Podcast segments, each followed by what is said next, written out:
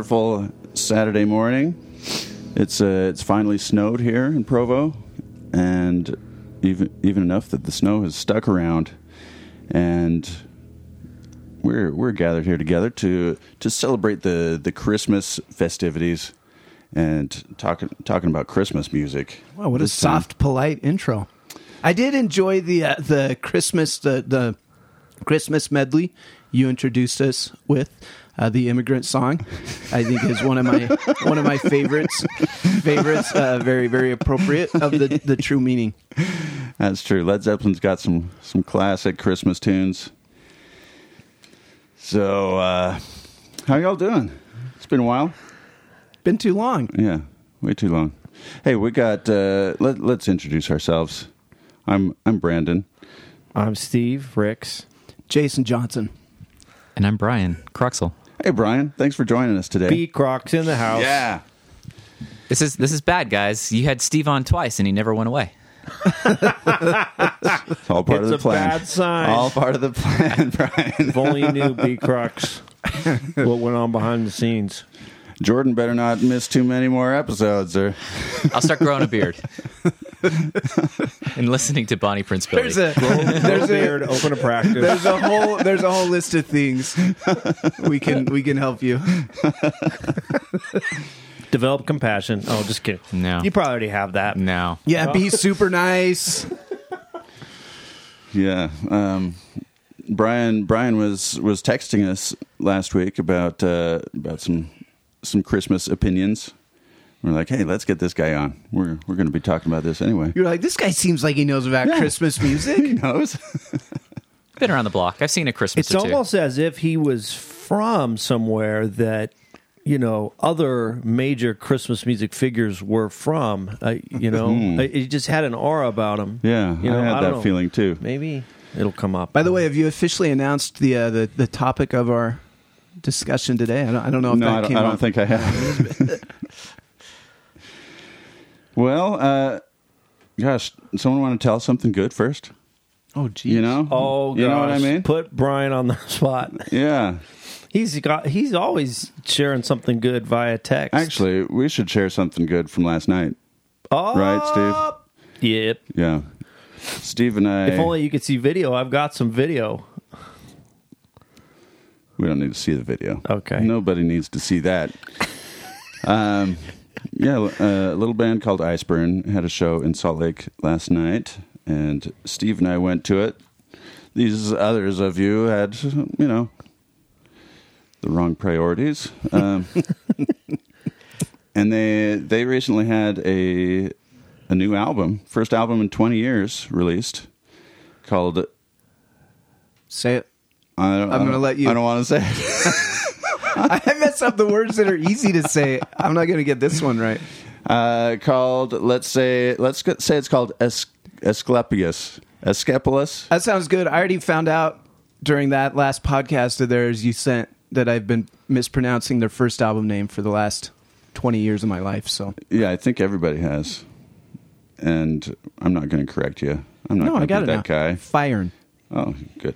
I just sent a couple. I just sent a couple videos to the podcast fellows there that show some Brandon moshing as well as some some Gentry at all shredding. Yeah, new album Asclepius, some kind of Greek word or something. They wanted to keep with the the theme of Hephaestus and other albums of theirs.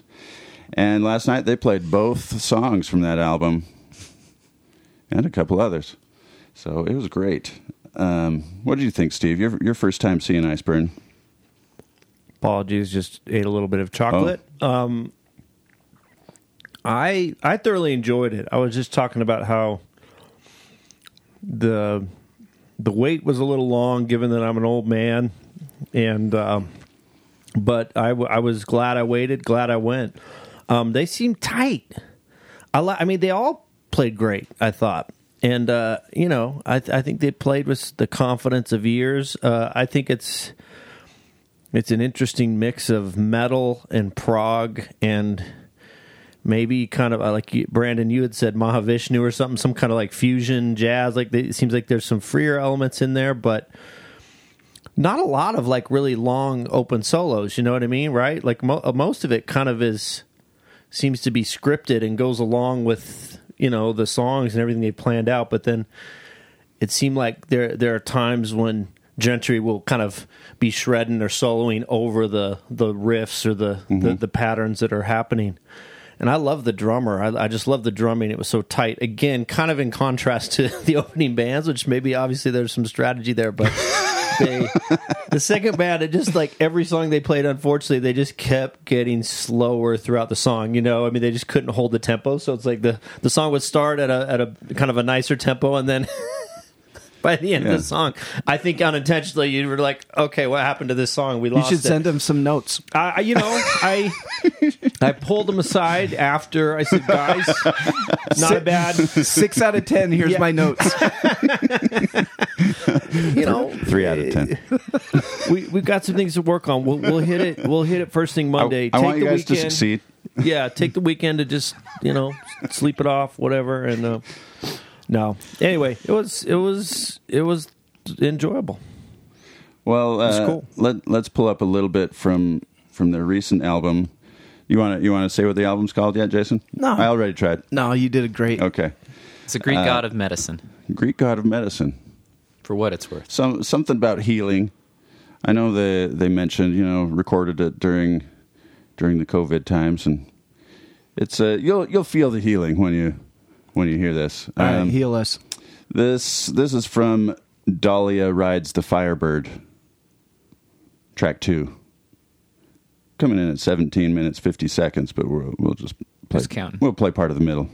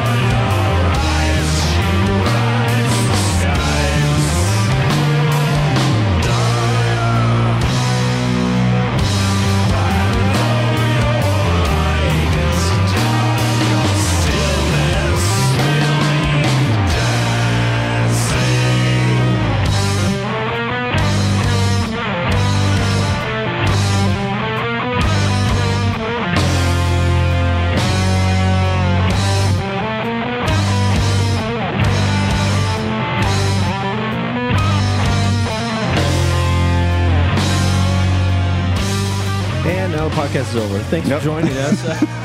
I'm like, Stylistically, very complimentary of the uh, the planned podcast that we have. Yep.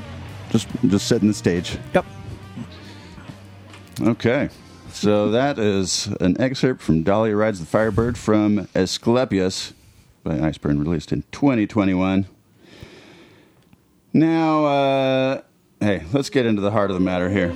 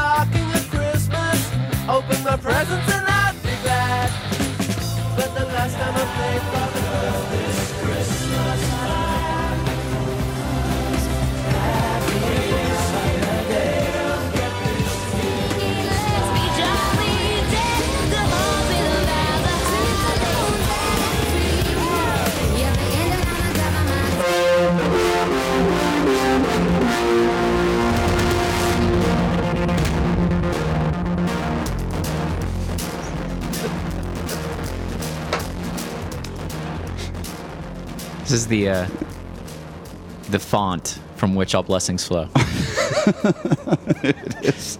The It or is. sprung. Um, here's the uh, the outline. I, I sent uh some question prompts. I don't think we'll get to all of them, but uh, We're just jumping right into it. Any you want any statement on Christmas? Do you like Christmas oh, music, gosh, Brandon? yeah. I'm I'm I'm not What are you doing to defend the war on or fight the war on Christmas? Or wait, are Are- you, I am, so I am curious, Bra- I Brandon. You're the, you're the guy that uh, that kind of initiated the Christmas the Christmas episode, and I'm Yeah. glad you did. Do you have? Uh, so, what's your position on Christmas music? Are you a guy that can enjoy it all year? Do you wait until a certain time of year? Do you find it perfect during that moment, but outside of that moment, you're it- it's it's enough with the Christmas I would music? bet at uh, at this point, all of you guys and probably any of our dedicated listeners can make a pretty good guess. As I to just want to hear you say it. all year, baby. Ah, all year. damn it!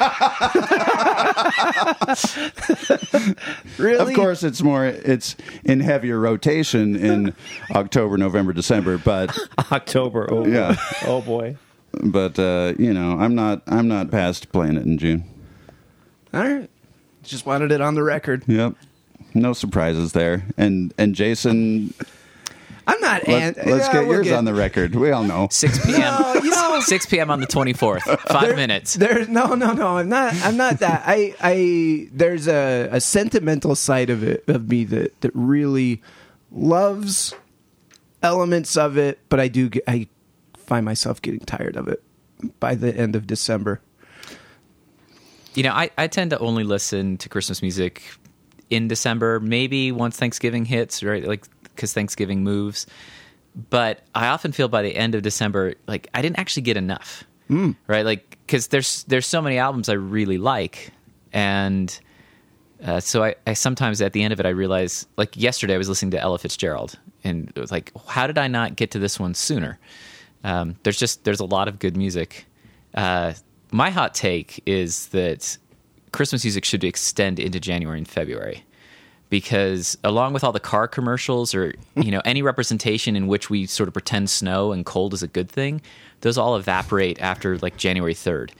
And the months that really are awful are January and February, and I wish we sort of embraced snow and ice then. Yeah. So, so I'm, I'm Keep, keep the lights up in downtown. Exactly. I'm Yeah. contemplating like extending my Christmas listening this year for that reason. I like that take. That is a hot take. I'm feeling the heat over here, and I'm And, across and the you room. don't have any other holidays after Christmas to be No, Valentine's getting in the way. music. Come on, no. no such thing. So maybe that yeah, maybe that should be like post Thanksgiving up through President's Day, Christmas season. That's right. Wow.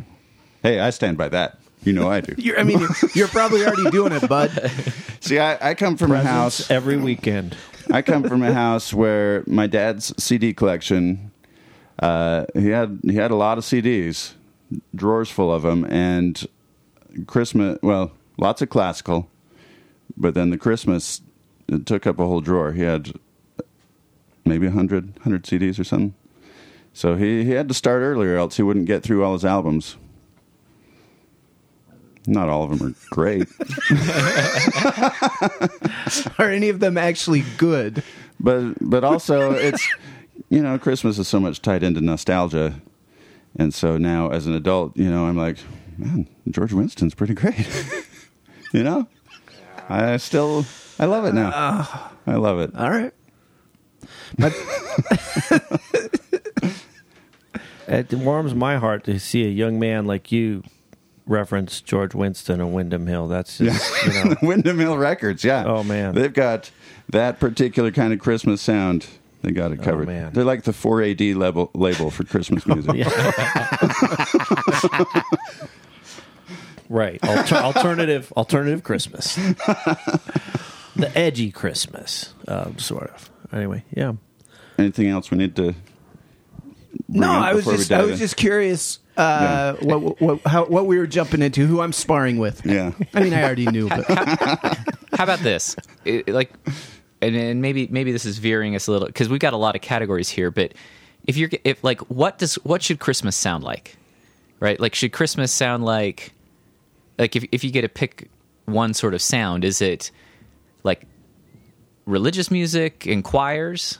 Is it rocking around the Christmas tree, sort of like 1950s pop?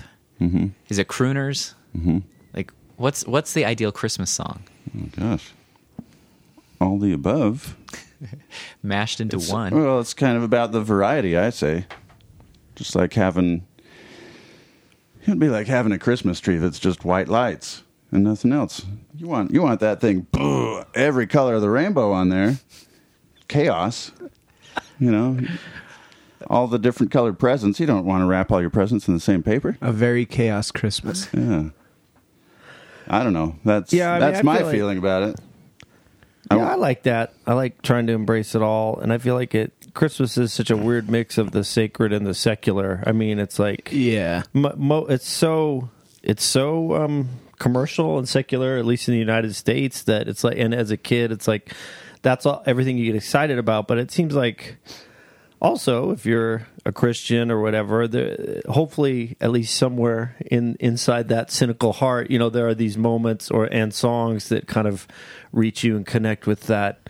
Uh, religious and spiritual side of it, and kind of seems like the music music hits both. I love I love you know there's certain tunes that I like in both of those categories. You know, On on the pop side, if there is sleigh bells in the instrumentation, that probably helps. they don't Or use in them, the title, They don't use them so much in the in the I, choral music. Which I think might make Microphone Fiend by Eric B. and Rakim a Christmas song then. Hmm. Great use of sleigh bells. I'm not trust familiar me. with that tune. Trust me on Can it. you hum a few bars? nope, but you can look it up. Great track. And then, of course, Sleigh Bells is only Christmas music. Yeah, and and uh, oversaturated inputs. That's right. Yeah. It's the most Christmas thing. I think we're losing our we're losing our base here. I, I think I guys. lost. I, th- I lost this thread. I threw us off. No, let's- it's no, no, no. It was good. yeah, it's uh, it's setting the setting the stage All for right, take it away, Brandon. Let's get to the music. Yeah. So, Brian, give us a, a song that takes you back to childhood Christmas for you. Okay, so uh, lots of options here. Like like Brandon already said, um, Christmas is about nostalgia, and I grew up listening to you know a lot of different uh, you know Christmas albums that, as my parents have LPs that you know just sort of make it out every year. But the one that I'm gonna pick is. Uh, there's there's uh, there's this John Denver and the Muppets Christmas album, Christmas Together. Uh, that's from. you better not pick the 12 Days of Christmas from that. Do not, don't go there. If this is your pick, I can pick something else. I can I can hit a different album. It's not my pick. So uh, so this is uh, 1979. I thought it was 81. Uh, and and you've got John Denver, sort of peak of his popularity, teaming up with Jim Henson and Frank Oz to and and like does it seriously and you know and sort of like puts his heart into it and and I think I don't know. There's something about it that I just I love it. There's there's tracks that are just Don, John Denver. He sings beautifully. Uh, and then there's tracks that are just the Muppets that are sort of goofy. Uh, and then there's there's a combination of the two. And and if I was if this wasn't bringing me back my childhood I'd probably pick a you know a combination of the two. But I'm gonna pick um, from John Denver and the Muppets, A Christmas Together, Little Saint Nick. okay. Was this one written by the Beach Boys? I, I picture the Beach Boys singing it. The. Beach Boys definitely sing this on their Christmas album, which was another one I was thinking about. I'll have to look that up. Okay. Little Saint Nick from John Denver and the Muppets.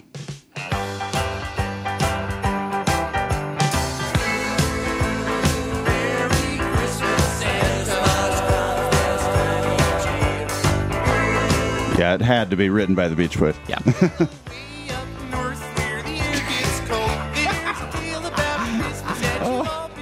Thanks for this, Brian.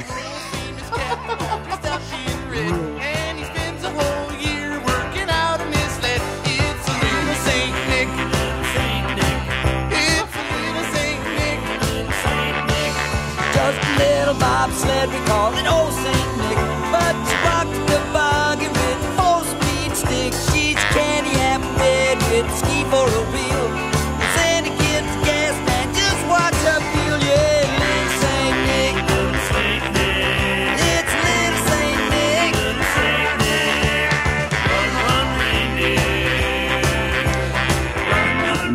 you get a lot on there that don't normally uh, don't normally sing. Well, so so this is I uh, was trying to hear. So it was did we have? uh Did we? Was it was Fozzie in there? Was no. This is this is It's just Doctor the Teeth and the band. Electric Dr. Mayhem. Teeth and Electric Mayhem? Okay. So, so no John Denver at all. Uh, but you had Janice taking the first verse, and oh gosh, the guy with the, the mustache, the guitar player. Uh, uh, his name's not Rufus, but it probably should be. And, And, the, uh, the sunglasses. Yeah. Yeah. and then Dr. Teeth takes the third verse. You're right. This is a Beach Boys original 1963 single. Um, but there, you know, and and I like the Beach Boys version, but there's just something about the like the Muppets take on this that as a kid I loved. It was just it was funny. It was these characters I knew and seen on TV, and I remember my brother and I just sort of dancing around the living room to uh, to this album, and tr- but not dancing too hard because it would skip. That's right. Kids these days might not know about that. Yeah. well, the Muppets were huge in that time, right? And and I just remember loving the Muppet Show and watching it. I d- this album was not on my radar for whatever reason, but anyway. Yeah, I've I've only heard a few songs from this one. Like that that one was not not familiar to me. Yeah, Um, there's a couple of there's a couple of originals. Um, Probably because at that time my dad wouldn't tolerate music that was for kids, yeah. so it just wasn't played in our house. Well, the Muppets are that interesting thing, right? Like Muppets are for kids, but also kind of for adults. If you watch the older Muppet, like you you don't get Yeah. all of it as a kid. Yeah. it's not like it's blue humor or anything, but yeah, they were doing kind of the Pixar model before Pixar did, where it was Yeah, packaged for kids, but there was always something to reward the adults in the room too. Right, like because as a kid, you don't know who these you know guest stars are on a variety. Sh- you don't know, you don't know the formula of a variety show that they're sort of poking holes in. So, but yeah, so so it's a it's a good album top to bottom. It's it's definitely of its era. It's a little uh, it's not the greatest Christmas album, but that brings me back every year. fun fun hearing Doctor Teeth and his and his bandmates singing. like I was expecting Kermit and Piggy, and Now, this is I'm The gonna deep- deep yeah, characters. I'm gonna get more into this album. this is good, and and some profound some profound truth truths in there about Yeah. how Christmas comes this time each year. yeah, Thanks, I'm not- I'm not thanks, really- Brian Wilson. I'm not really sure why it's called the Little Saint Nick. Like, why is the sleigh called Little Saint? It's just it's odd, but it's got a great tune. yeah. Jason, how about you? Uh, okay, I will go. So I'm debating doing that, pulling a Jordan in honor of his absence, which we didn't even acknowledge. But uh, w- w- Jordan's not with us today. Yeah. He's doing he's doing whatever he's doing, and so Family got- commitments. Yeah, um, the Jordan moves. You know what? In honor of Jordan not being here. Not being able to defend himself, I'm going to pull a Jordan. So, doing the Jordan move is where Go you left. name you name the thing that you're not going to actually pick, just to kind of get it on the record. Yeah. Um, and talk about it enough that we feel obligated to play it anyway. about it. But uh, the first thing I wanted to pick was from the the Will Vinton uh, claymation Christmas uh, Ooh. TV show, which Oh. was it was on and then it was on repeat, and it was Yeah, I that, went, that was one that I was always anticipating. Yes. throughout December, and then I would be pissed if I missed that night. I'm like, oh, what? It was yesterday. and I remember as a kid being very delighted by the songs. I went back and listened to some of the songs now. Eh, not not quite as good as I remember. So I'm not going to go with the uh, claymation Christmas. Instead, I'm going to go to the world of, of late night television, um, which has been a, a staple of my my my life far too long. Um, as long as I can remember, stay up really late and watch late night television. And Letterman became a part of my my my life very early on like nine ten years old and letterman started this tradition in like 86 he was super weird um, and he would just he he was really delighted by oddities and so he would decorate this christmas tree with weird stuff he's like put a meatball on top of it and he started this tradition in 86 where he would have darlene love come in and sing a Christmas Baby Please Come Home. She had recorded it from the Phil Spector Christmas album, which is an absolute classic, one of my favorite Christmas albums. But she would come in and do it live. And there, there was something about, I guess, just the timing of it. Like that song makes me takes me back to that moment. Like that in my mind is when it was offi- officially time for me to get excited because I knew Letterman the the live episodes of Letterman were about to end, and uh, then it was going to be that last week of Christmas and then Santa was going to come. So, uh, so Darlene Love performing on Letterman. So you can either go. Probably the easiest way is just to take the original version off of uh, Phil Phil Spector's Christmas, but the the live performances you can find them on YouTube. They're great. And then he started later in adding in. He would do this thing. He would bring in Jay Thomas to tell this story about a. about driving the Lone Ranger around on a on an assignment, and then Thomas would throw a football and knock the meatball off the tree. It was it, like that's that's Christmas tradition. I mean, what, what more Oh, do you need? wow. it's it's the best. When, when was this? This carried all the way. So Darlene Love went all the way to the end from like '86 probably till 2014 when he finally went off the air, and then he brought in the Jay Thomas bit in the '90s, and he just kept adding different pieces to his uh, his his weird Christmas traditions. But Darlene So Love you was the you were on board with this from the very beginning. Probably 80. so I was either nine or ten when it first happened, and then just became part of the tradition. How were you staying up that late, that often? I mean, I mean, I to Jolt. this day, my Jolt I, I, I get it from my mom. My mom was a night owl. I'm a night owl. My oldest son, who's 18, he's up at two when I'm up at two still. I don't know. Because that was yeah, that was like was it eleven thirty that he came on or Here was the routine: 10:30. come home, watch Mash, watch an episode of Mash, and then watch Letterman. I remember trying to watch Letterman at that age. Like I was fascinated by his uh, Velcro stunts, Mm-hmm. and always hoped he'd do something with that. But uh, yeah, it was just too late for me. But this is uh, this is cool. Yeah. So from a Christmas gift for you from Phil Spector, Yep. White Christmas by Darlene Love. Which No, one? Christmas baby, please come home. Christmas Baby, please. There it is. Is this the one that uh, Mariah Carey popularized? No. There's one. That,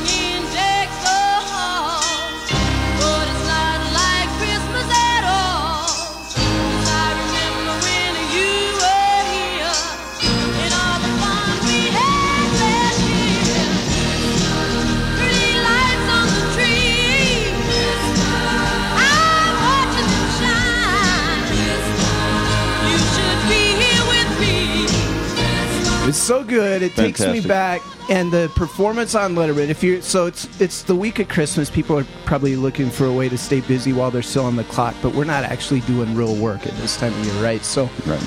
take a YouTube dive down the live performances on Letterman. The fake snow starts to fall, and Darlene Love, she's like from that era. She's such a pro. If she comes live on a TV show, she's gonna put everything into those big high notes.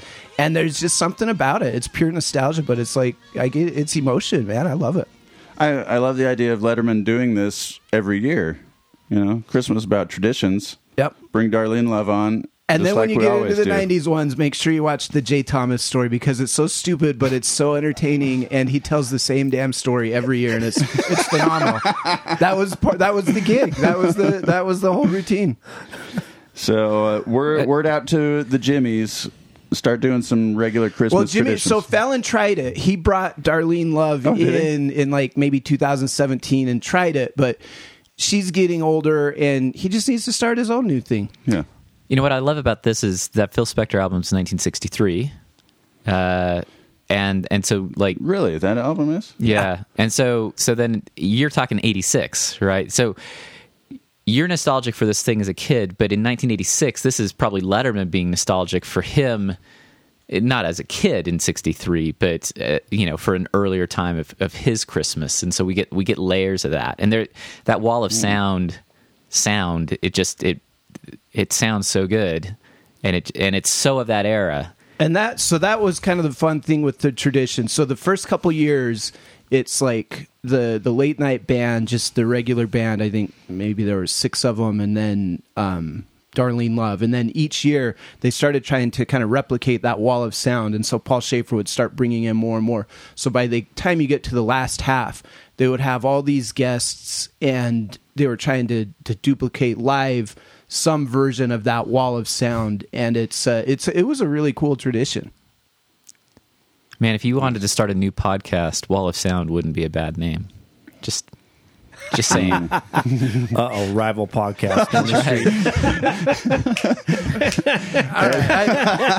when you do the wall of sound, you do it right. You do. do. Okay, We're gonna get some splinter groups. formerly, Steve Ricks, formerly of Let the Music Be Your Master. we can let the music be your master fundamentalists meet at Kiwanis Park at 9 a.m. Saturday.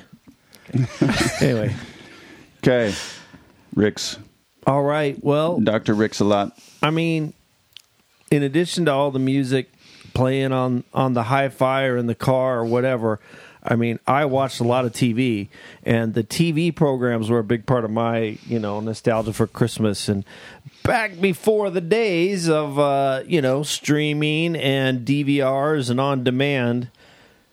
Uh, you know, you you only saw the Christmas specials at Christmas, and you only saw them at that one night on that one channel when they were going to show them. So, uh, a little bit of a Jordan move here, but of course, you know, the Peanuts that that was one we always look for. The Grinch that was one we always look for. But I think the ones that stand out the most because they're so quirky and fun and weird were all were the Rankin Bass stop time animation. And they had great music and you know again tr- you know traditional songs new songs weird songs. And so the song i have to pick from all those rankin and bass ones uh, speaking to the the young trombone in me is the heat miser song from the year without a santa claus such a weird show which yeah, Th- this so- is- so this is weird. one you that got I- the heat miser and the cold miser, almost like you know, I don't know, what uh, uh, kind of like Satan and and angel battling it out, but you know the the.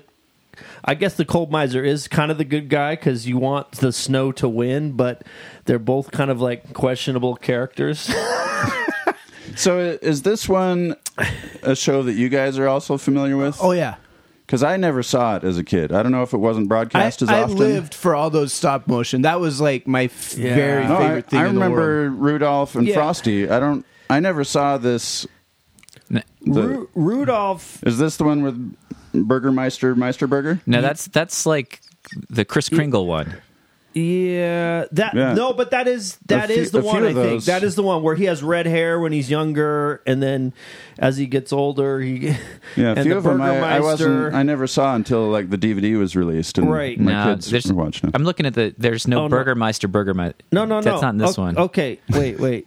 The year without a Santa Claus. That's right. Santa Claus is coming to town. I think is that's that the one, yeah So, so yeah, the year without a Santa Claus. This is a weird one. Yeah, where it's the so it's just me that didn't no I. I don't really remember this one i think this one was shown less often yes, Rudolph was definitely the number one, and I think Yeah. that made it made the So- wider round. Yeah, So we had we one- had cable TV, and my mom they would print a schedule in the TV guide or whatever of like all the when all the Christmas shows were going to be, and then we would set the D, the VCR. I was very innovative. I was doing TiVo before TiVo was a thing. Mm-hmm. I would set the VCR to record, and then record them, and that one made it into the rotation. And I remember thinking it was so weird. Well, and the, so yeah, and that's you know we we had you know we would record stuff on VHS and and but I think we kind of purposely didn't record these because it was kind of like you know no not uh, because we just wanted to watch them at the special time of year you know and, and just so.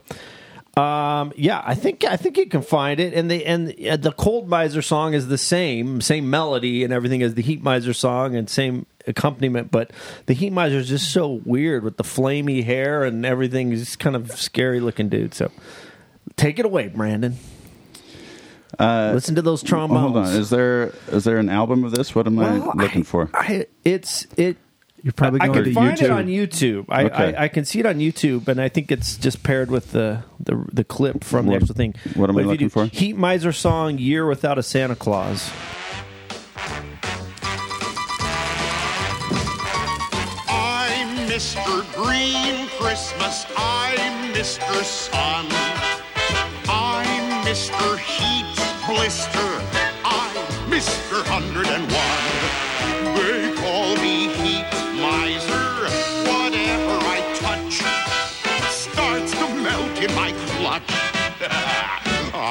Too much. He's Mr. Green Christmas. He's Mr. Sun. He's Mr. Heat Blister. He's Mr. 101. They call me Heat Miser. Whatever I touch starts to melt in my clutch. He's too much. Thank you.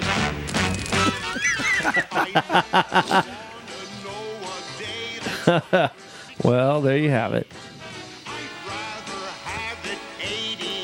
Yeah, they there better be a soundtrack album with this. Uh, yeah, I don't know. It's probably floating around somewhere out there. What a great, what a great choice. I don't know. There's so many good songs in there too. You know, the silver and gold one with the the snowman, or I don't know. Yeah. many. Yeah, There's some so Rudolph. Yep. Or Rankin Bass. When- why it am says, I such a misfit? So it says this was 74, Year Without a Santa Claus. Seems like the Rudolph ones was earlier than that.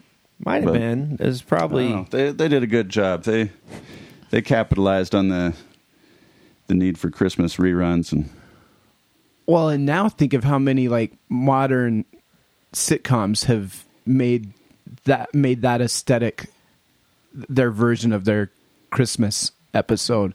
Yeah. It it became such a staple in the the just how Christmas Yeah. Episodic TV looks. Did Community do yeah, one of those? Community did And- one. Um, I think Ted Lasso just did a short. Uh, they're I don't know. They're, it's been a, a Ma- running trope now. Yeah, Mad TV did one. Yeah. why is it that Christmas of all the holidays has such a abundance of specialized entertainment and music and all that. Yeah, everybody needs a Christmas episode, right? Yeah. Like every sitcom does one. Simpsons does one almost every year. Christmas and Halloween, right? Like a lot of a lot of franchises will do that as well. And Halloween but- doesn't get into the music, so maybe maybe because most popular music is already worshiping Satan. So Whoa. Well, it's interesting. Listen, it's interesting listening to that turn. song because you can hear it like that sounds like Christmas music, right? And it no, it's not going to become a standard because it's nobody wa- like you don't think of yourself as a heat miser, right? Like this is not a role. Like you don't put this on and, and this reflects your feelings about the season. But there's something about like the production and the horns and like the you know the Ricky Ticky, um, like there's just there is sometimes a sound to Christmas because that song doesn't really have anything to say about Christmas. Um, despite the fact Yes. that Christmas music sounds all over the map as well. We are really going down a dark hole here. This Yeah. is a a can of worms, a black hole full of worms. Take it away, you know, Brandon. if, if, any, if I'm playing if I'm playing Christmas music in the classroom, and if any students complain because it's you know before Thanksgiving or whatever, I'll say, hey, I've been because it's I've been playing September. I've been playing Black Sabbath all year. You guys can can take a break. no, but there there really isn't that much. Is Halloween the second month? No, I don't know. What would be the the second biggest holiday music? Uh, who knows?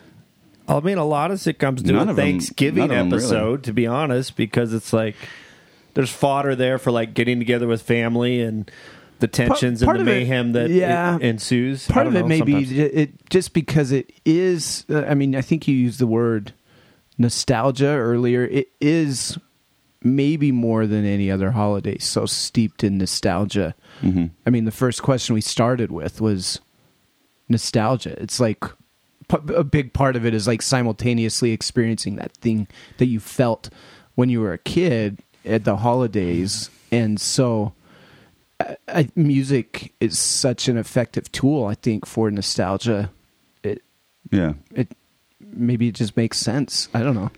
and probably with it being tied in with the uh, you know the one of the biggest religious holidays and but also with the secular a- aspect and people needing to shop so much it has the the appeal of selling albums And make And- and making you buy crap. yeah and the time of the year too with it like uh, like Brian mentioned even though the the darkness extends well past it but being in the in the midwinter like that and wanting some some uh, some uplift and some some light in the bleak midwinter. Hmm.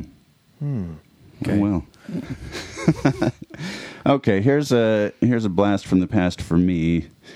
This uh, this takes me back to to chi- childhood. This one was um, probably more along the lines of, of Jason's pick, where not it wasn't originally intended for for kids, but it was just played a lot at my house. This is from Barbra Streisand's Christmas album. Uh, turns out this was 1967. I, w- I didn't know she was recording that early, but uh, must have been one of her early ones. Opening track from Barbara Streisand, Jingle Bells? Question mark.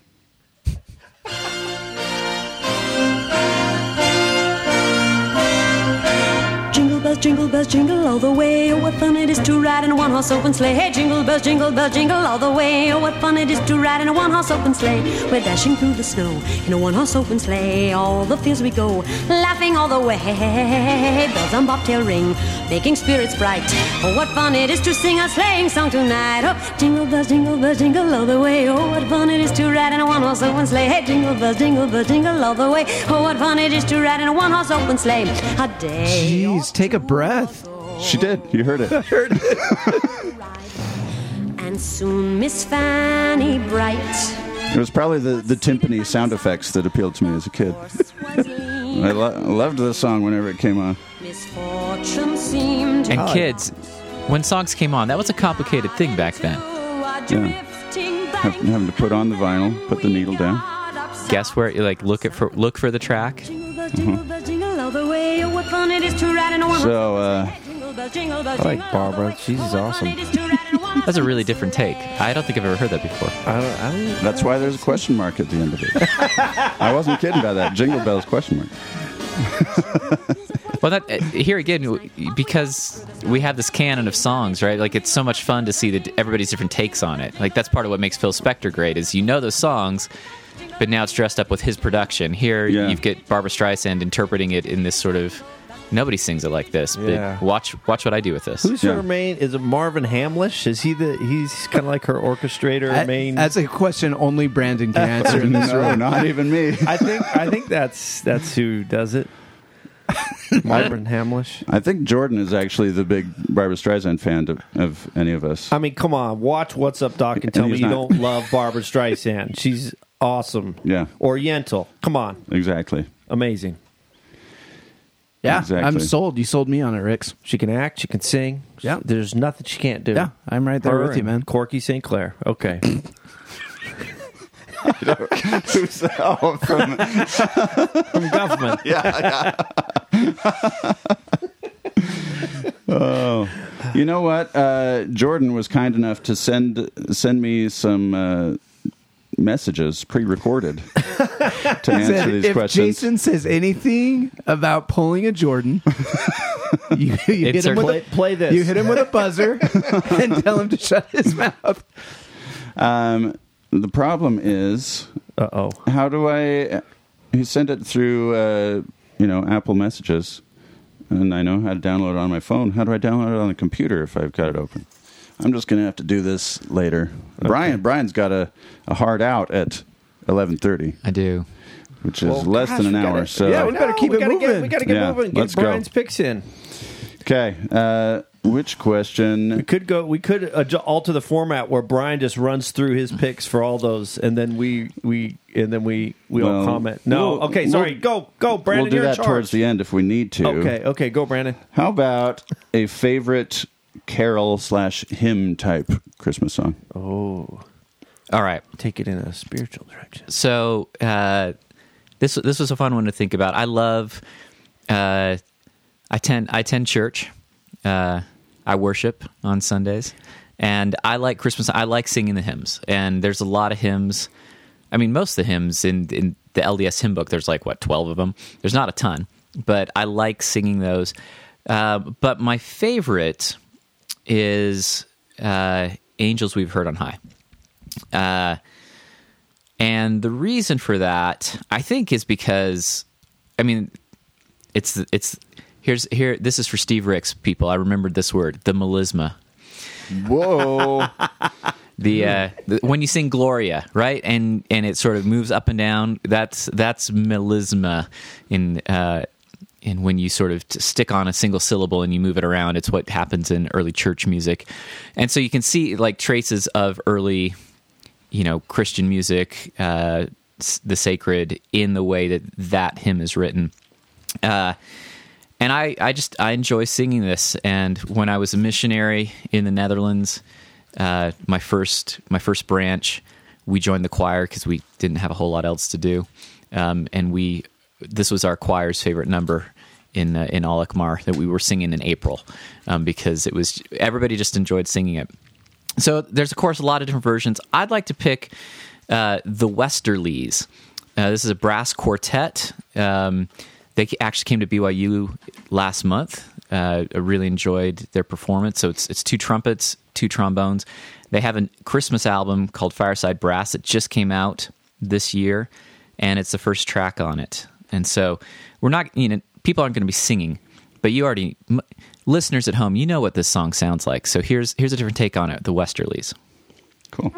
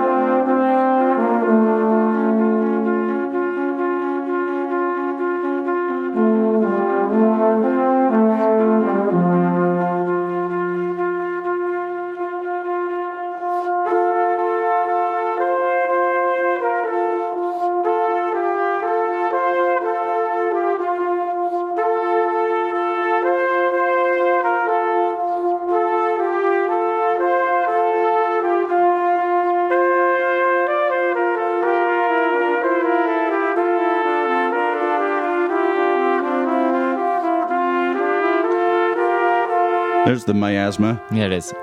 Melisma. melisma.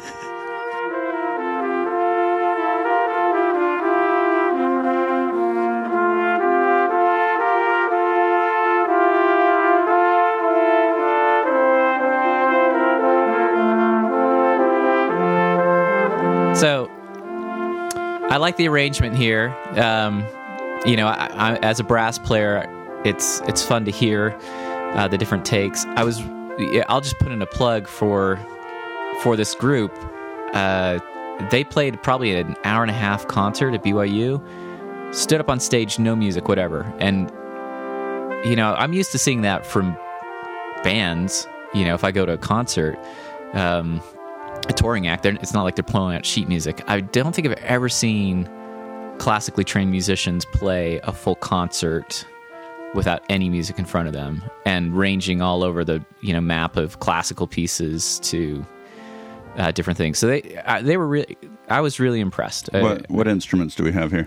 two trumpets, two trombones. Um, And also like an hour and a half of constant playing for brass. That's not bad. yeah, no, they they put on a Yeah. great show. They were really personable, um, and they played one. I don't. I can't remember what Christmas piece they played, but they they said, "Hey, we've got a Christmas album coming out in a couple of weeks." And so as soon as it dropped, I checked out, and I, I've had this on pretty constant repeat this year. So it, it's worth checking out if you like that. Yeah, I, I missed their concert unfortunately, but I went to a lecture they gave, and it was kind of fun to interact with them. And they actually talked about their process of like, What am I hearing? uh, I don't know, somebody's. I don't think it's me. It's me. Oh. Oh, I hit. That's washed out. I don't know how I did that.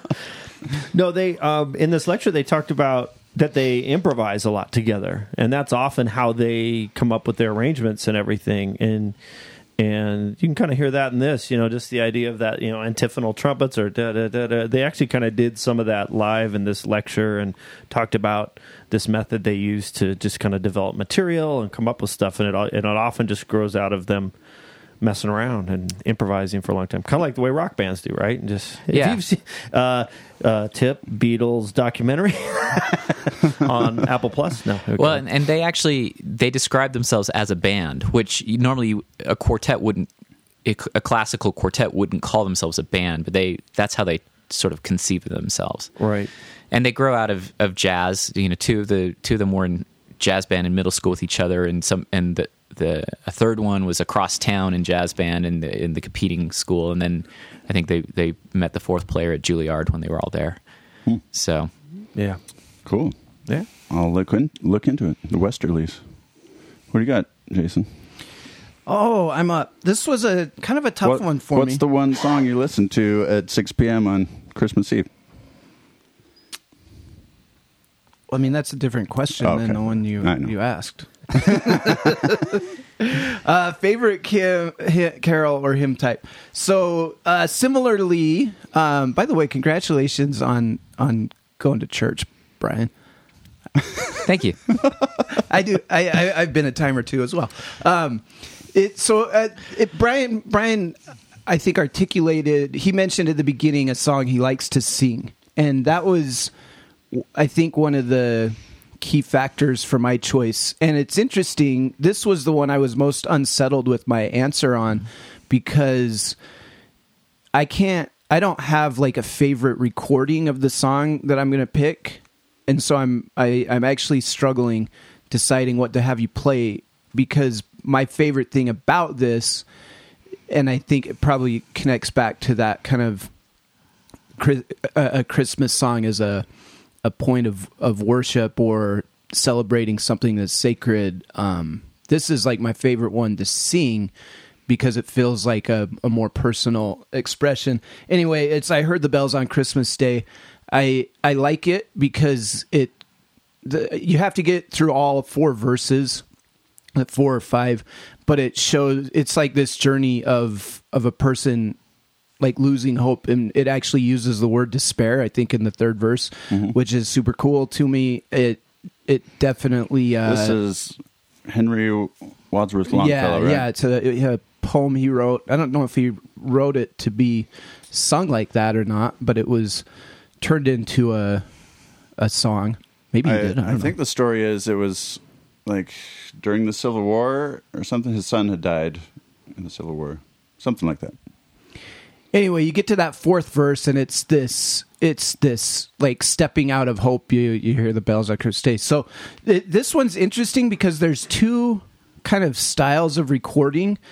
Um my preference is like the very traditional the way it, it is in the hymn book the the way it is like sung by a choir but then you have like the burl ives the bing crosby the harry belafonte the carpenters take. I went through them all and they do a slightly different thing the with their version of it that I don't love as much, but that seems to be at, at least like a common way for a, a soloist to uh, to record it. So if I were picking the one, the only one I could find on Apple Music that I felt was semi representative of of how I like to sing it was the the London Bear London London Londonderry Londonderry Singers, which is just a very traditional kind of a choir choir sung version of it. But for me, this is one I prefer to sing than just to listen to. Uh, any verse you want to? No, I mean with- my favorite is that transition. Like I don't even know what the time would be, but if you can hear the transition from the, I think the Yeah. third verse to the fourth verse is like my favorite moment in it. Well, it's it's two minutes long. I'll just I'll just let it. There play. you go.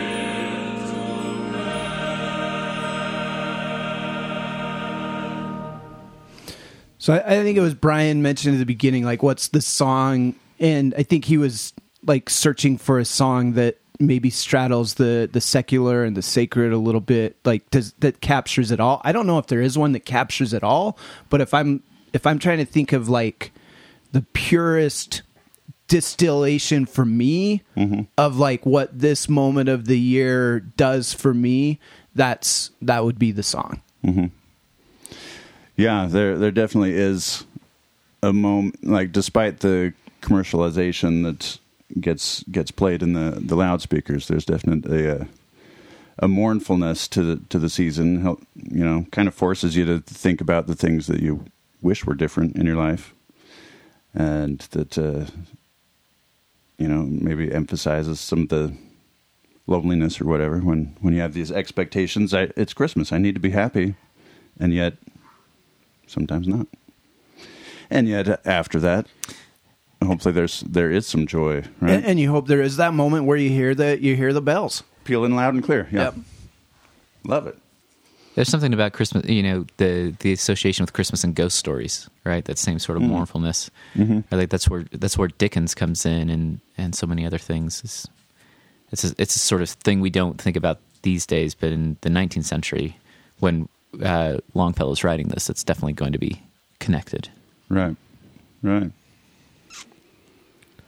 Yes, indeed. Okay, Steve. Ah, yes, indeed. Fun times, fun times. um, uh, um, The uh, quick quick side note. This uh, this question or this part of the category reminds me that um, you know other other Christian religions seem to seem to put a little more emphasis on the uh, you know midnight mass. I'm thinking of for for the Catholics, like going to some service on Christmas Eve or something like that. Or you've got uh, Bach's oratorio. Um, is it Matthew's Passion? Um, the, these things that are part of the, the musical tradition of the, the countries. It seems here we don't we don't do that as much. Part part of my holy envy of, of other religions. Kind of wish we had a regular uh, midnight mass type thing. Start one. yeah. Okay. Splendor Yeah, Group. Here we go. Splendor Group. Uh oh. we, we really are going in the wrong direction as far as our Christmas You, uh, uh, celebrations. You non BYU employees can take care of that. We'll Brian and I will have holy envy of your guys' new religion, and we'll we'll see how it goes. I wasn't saying start a religion. I no, was it's got to just be. saying- It's got to be. But I mean, if you want to, Go on. knock yourself out, dude. I'm I'm only going to eat meat sparingly. I'm going to go hardcore in that, and uh, and now trumpets are loud. yes. All right, Whoa. Steve, go ahead. hey, religions can evolve.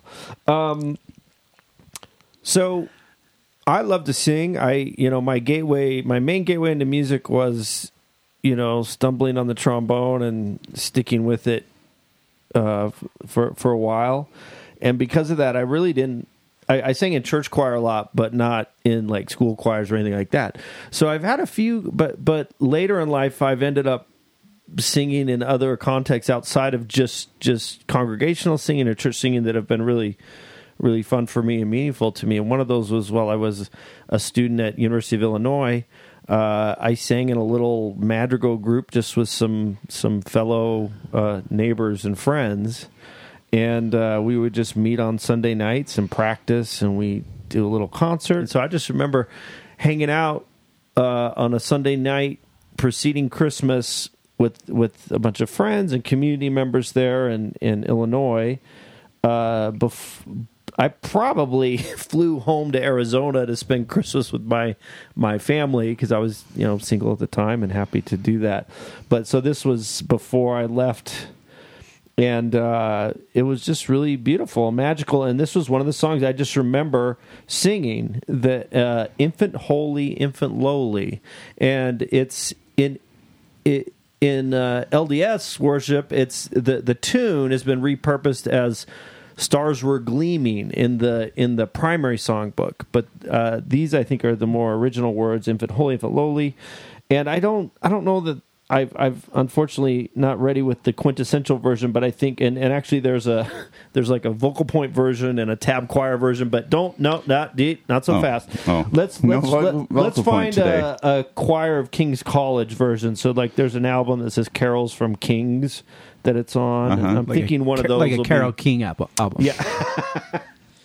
I think one of those will Okay. be a little more typical. Infant I- infant lowly. and I love the melody is probably one of the main things that draws me to this piece, but other words too.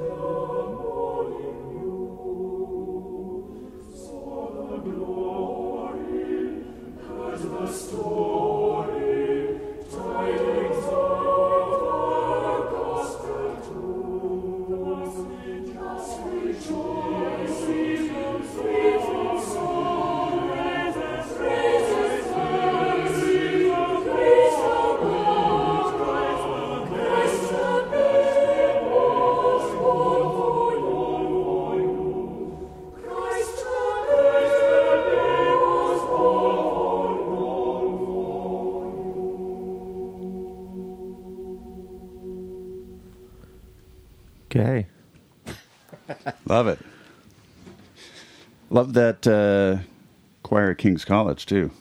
Yeah. That's a that's a favorite album of mine. I was I was all queued up to play one from that same album.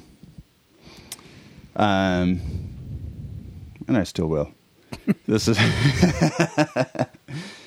uh, this is I like I like a lot of the the choral hymn hymn type songs. Um, but if I had to pick a favorite, I got to go with "Once in Royal David City."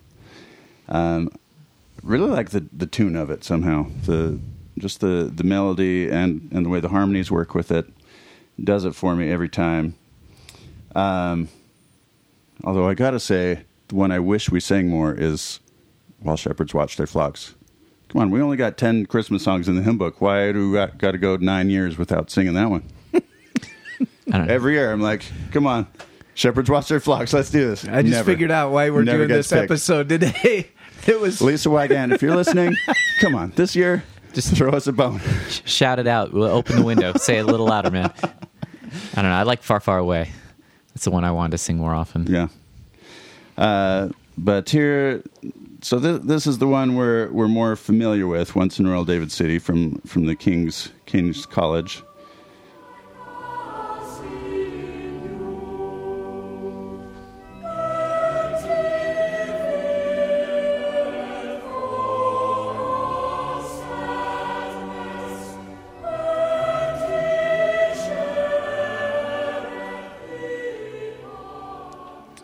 Uh, but just a few years ago, I came across this uh, this other version of it from uh, two of your colleagues at uh, at the college there. Um, what are their names again?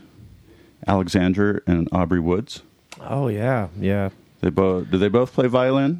Or is one of them viola? They they both they both are primarily violinists, but also Alex will sometimes play viola. Mhm. Actually, I just wrote a piece for, for them in, in, in the fall here that they played. But yeah, they're they're great. Yeah. So they they have an album. It's uh it's not a Christmas album. Um well, there's a couple of Christmas songs on here. Uh, but some other things, and I think it's all their own arrangements. I'm not not sure about it, but it's the two of them playing violin. So here's uh, here's their version of "Once in Royal David City."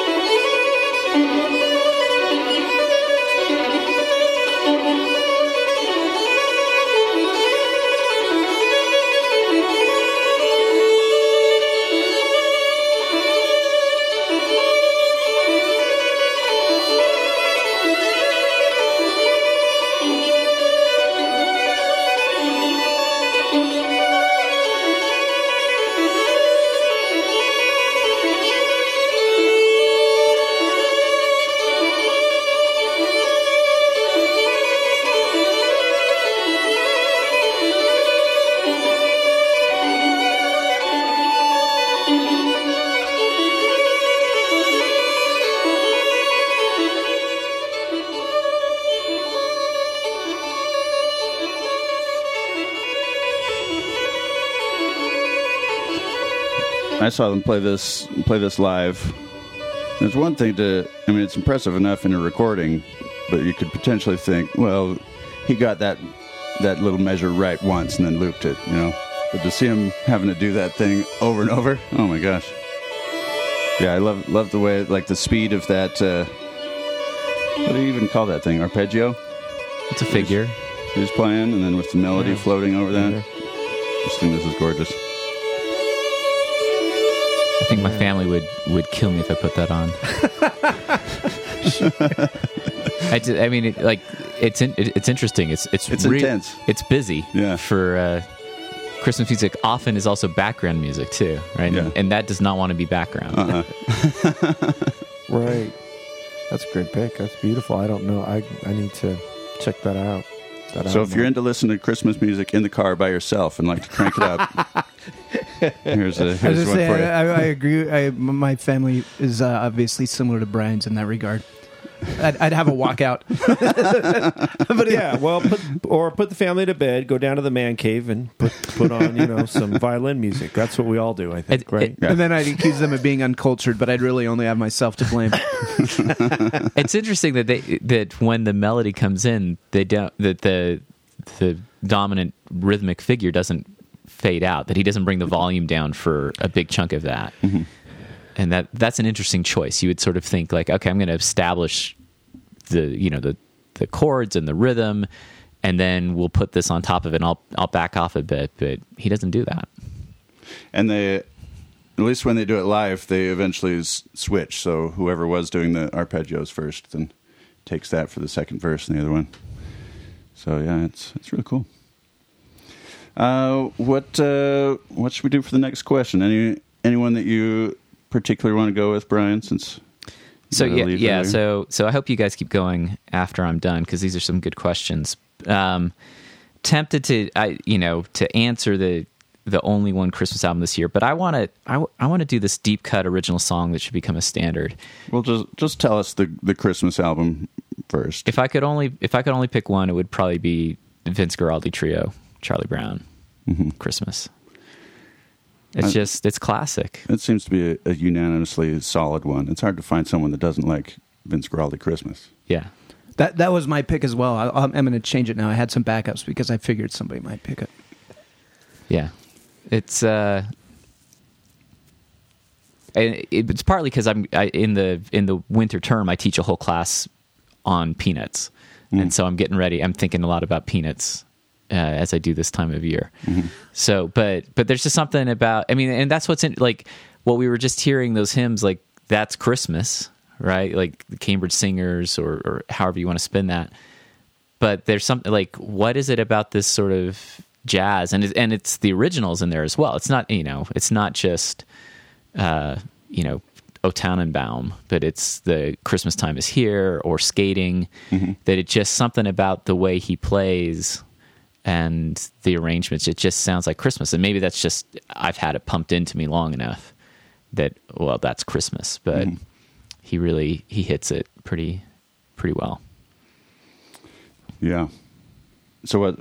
What's the other question you wanted to do? so a deep cut original song that should become a standard Yeah. uh, and this this is interesting because if you think about christmas i mean like the heat miser song right didn't become a standard but something like rudolph the red-nosed reindeer that's from like the 50s i think like that's not that old um, and so uh, all, all the Christmas songs were original at some point, and then eventually enough people cover them that Yeah. we all know them. right like uh, last christmas by wham Yeah. that should be a standard uh, Is that your pick? no it's not my pick sounded sounded like it was your Jordaned it. pick. He Jordaned it. but uh, we, we love you, Jordan. By the way, this is spoken with the highest level of affection. but but in Vince Guaraldi, you have him creating new songs. Uh, a lot of Christmas albums try to do this. The John Denver with the Muppets. There's some originals on there uh, that if you listen to that album enough, you, it starts to feel like Christmas. So I want to pick. Um, this is something that actually my family uh, and I put on every year. Uh, the band is the boy least likely to, which uh, I, gosh, I, I should know more about them than I do. It's it's two guys. I think they're British. They're extremely twee, as you might guess from the name. Um, but they've got uh, they've got a great 2014 album called Christmas Special, and uh, and it's mostly uh, all originals and uh, but they're uh, a happy christmas baby is the song that when we put this album on the whole family sings along and so it's it's it's a standard for our family and i think it's i think it's good i think more people should know this album Okay. Happy Christmas, baby, from the boy the least boy least likely likely. to Okay.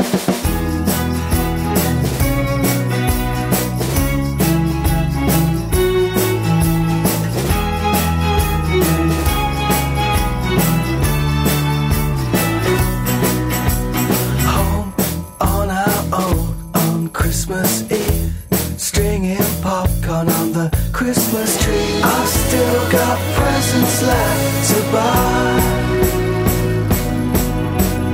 All wrapped up in ribbons and bows. Waiting underneath the mistletoe. Listen for sleigh bells in the sky. Happy Christmas, baby. The bells are ringing just for you and me. This is gonna be the best Christmas we ever have.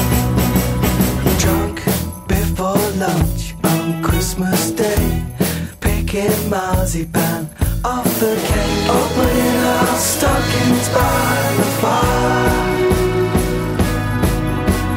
I still feel sad.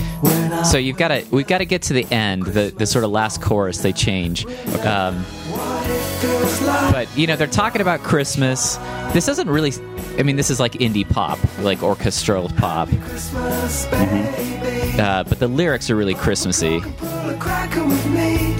Skip to the last verse. Santa Claus, even if no one else does, I still believe in Santa Claus. And this is this is the part the the belief in Santa Claus.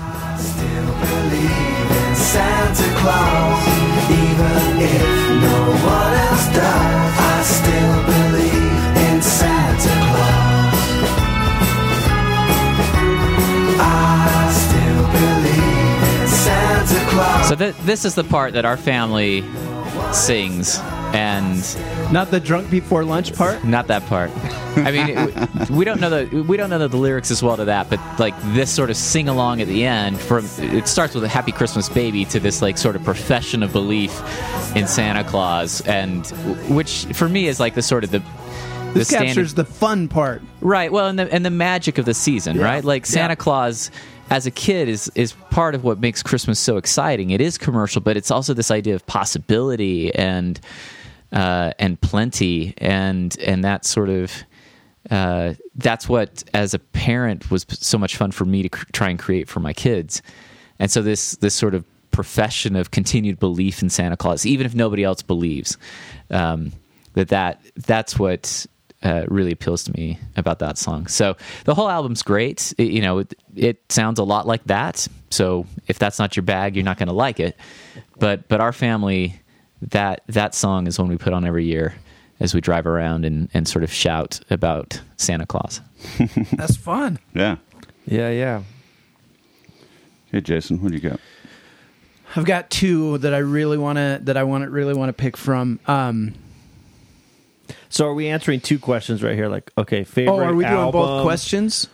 Well, well, Brian said favorite album, and then he picked the song I that think he, he was- wishes should be a I'm- standard. I'm, just rushing things because I'm going to He leave was in. good, So- he was putting it on the record because Well- he's got a dip in Yeah. a minute. okay, okay. So which one are we doing? The So deep we're- cut. Deep cut, Yeah, the question is deep uh, cut that should become a a standard. deep cut slash original song that should Okay. become a standard. So something that I'm gonna right now is just on one I'm album going to by do the one double person. Jordan, my second Jordan for the day. The one that my wife would want to pick is it's Christmas morning from the Saturday Night Live uh, Christmas episode where Beck Bennett and uh, Kristen Wiig are talking about the robe that she got. Oh, yes, yes. really good.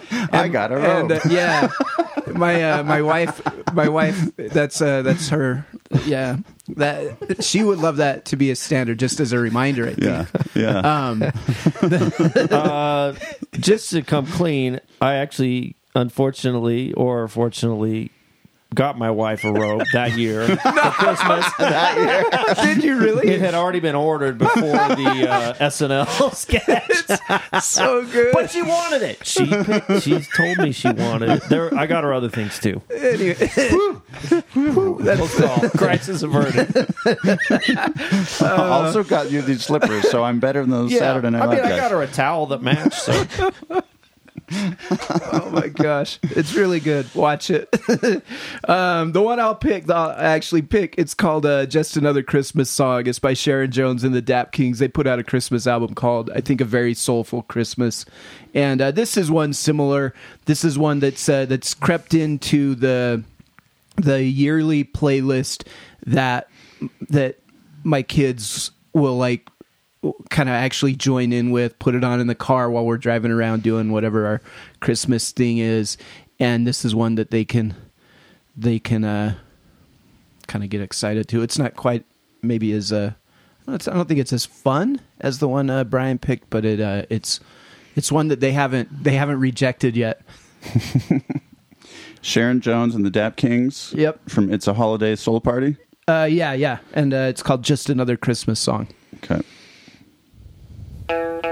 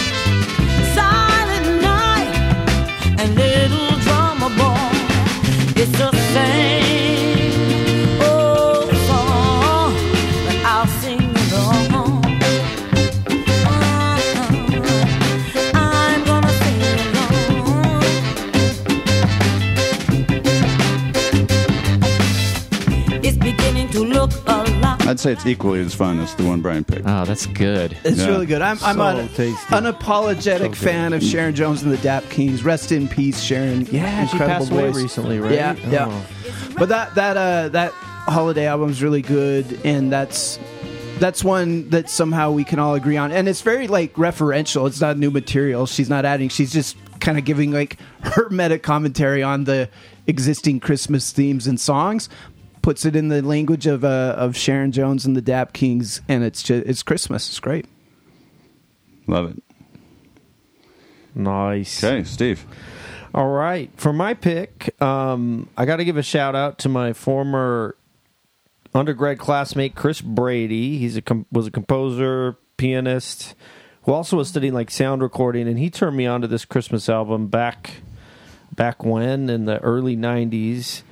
This is a the the album is by Loreena McKennitt, Canadian singer, and called "To Drive the Cold Winter Away." and it's it's recorded in this church in Guelph, Ontario. Unfortunate name for a city, but no, kind of sounds like an onomatopoeia of something. But uh, Guelph, I don't know. Apologies to uh, native peoples. I'm sure it's probably or if- whoever, wherever the, the derivation of that name or Keep word talking. comes Yeah, from. keep Just going, keep Yeah, going. this, But- is, this is but- good. Yeah, don't stop. that, that was a city on my mission. I actually served my mission in Ontario, Canada, and I never served in Guelph, so I did visit it. Hey, hey, was near there. Guelph is known as the Royal City. Once in Guelph, the royal city. Um. Anyway, All right, where's where's my? to- Uh, the the song I want to pick, but I don't know if you could. Do you Where's guys my know warm Loreena leatherette? McKennitt? She kind of gets lumped into the new agey kind of kind of uh, uh, Enya kind of vibe thing. But this album, not Lorena Bobbitt. no. Hang So- on, hang Is on. that even the? the name Guelph Why did I think of it? comes from the Italian Guelfo, Oh. from the Bavarian Germanic Welf. It's a reference to the House of Welf and was chosen to honor King George IV. Uh, Okay. that's there. That's what it comes from. Surprise, surprise. A bunch of white guys, Germans. You know, genuflecting to the British crown and etc. So there you go. Okay. Okay. Um but this album would be a, would be a contender for mine if I had to only pick one album. It it just sounds beautiful. And, and it's got some traditional folk instruments, and then her voice is amazing. I'd like to pick the opening track in praise of Christmas, and I think I, I'd love to see this be a more widely known standard.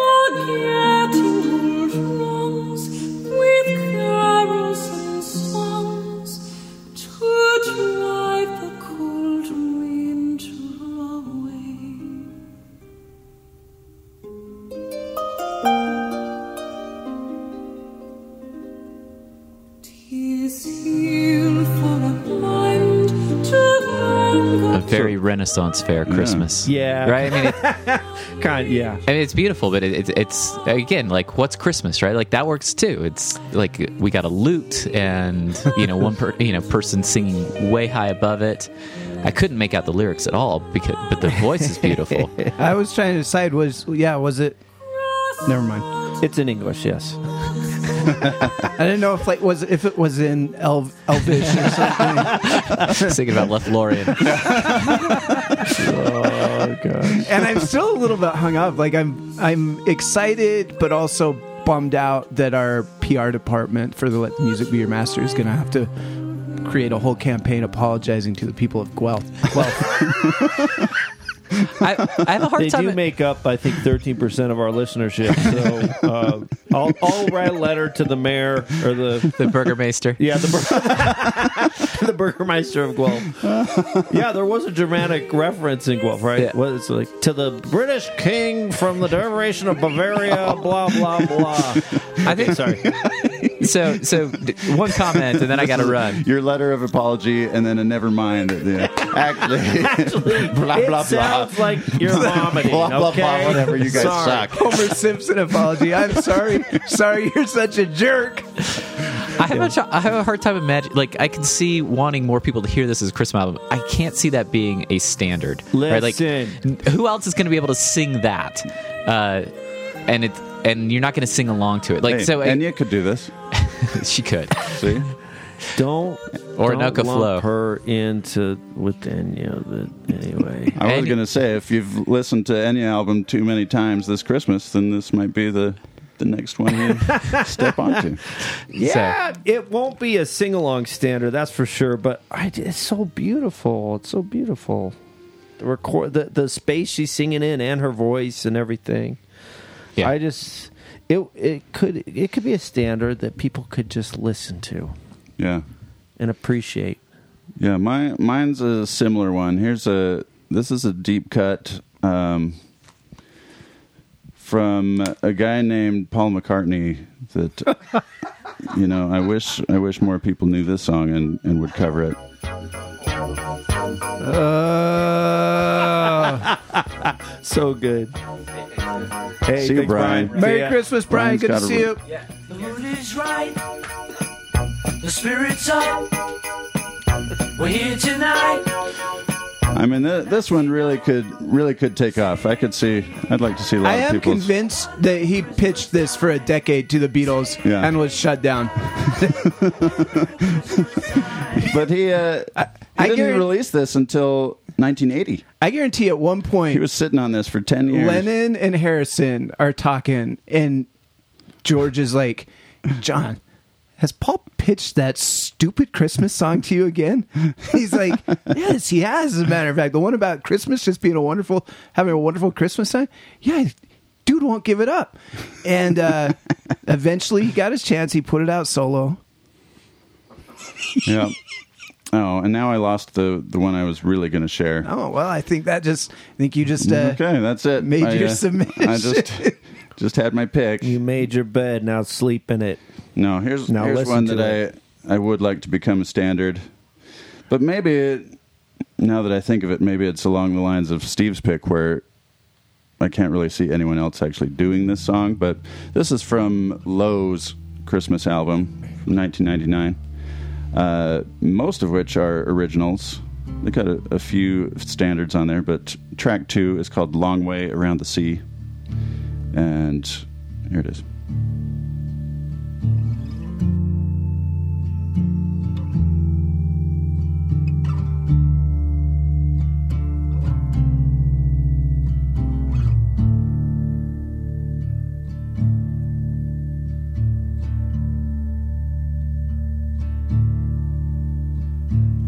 Come so far.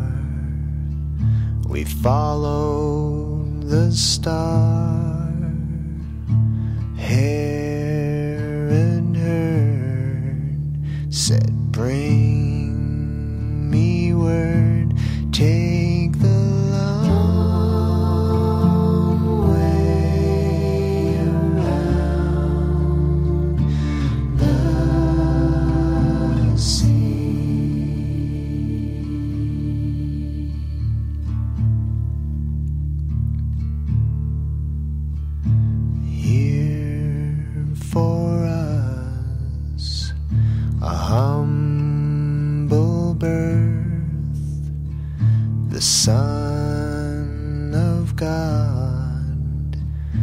Son of God descended winds to earth take the long way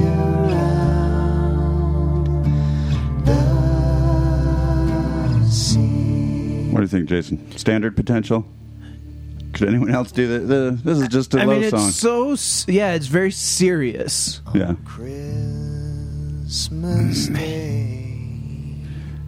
I don't. And it's got that. It's like the slow, the slow droning, slow build, quintessential low song. The gift Minnesota vibes. we bring take the I do know. Um, I guess it would be fun to see what somebody would do with it, like to make a, a pop version of it. I mean, I, that's the thing with the standard. I guess it maybe. Or or maybe John Rutter and the Cambridge Singers could do their take on it. They do sad songs sometimes. Do you think this is a sad song? Well, it's got no overall no, but it's you know That, that's what I was very- trying to contrast. It's very the- minor chordy. Right. The music is minor and it's very serious, but the lyrics Uh-huh. are uh, uh, an expression of a of a hopeful event. Yeah. we turn to go. An angel shone, said, Don't go back to Herod's throne. Take the long way around the sea.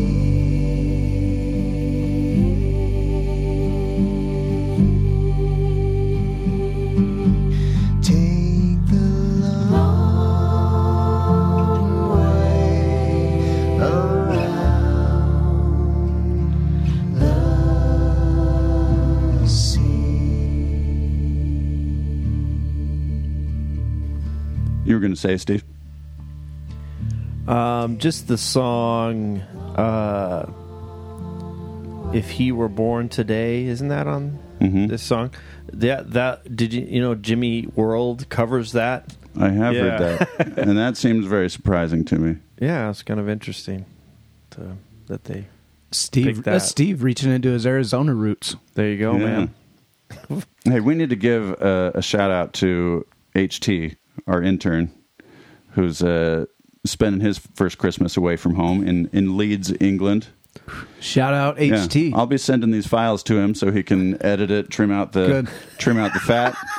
uh, I th- I'm sure it fits in with his. I'm sure his mission with his president wouldn't mind that. Yeah. That's good use of time. I mean, I'd be shocked if his president isn't already a, a listener of the pod. So. Yeah.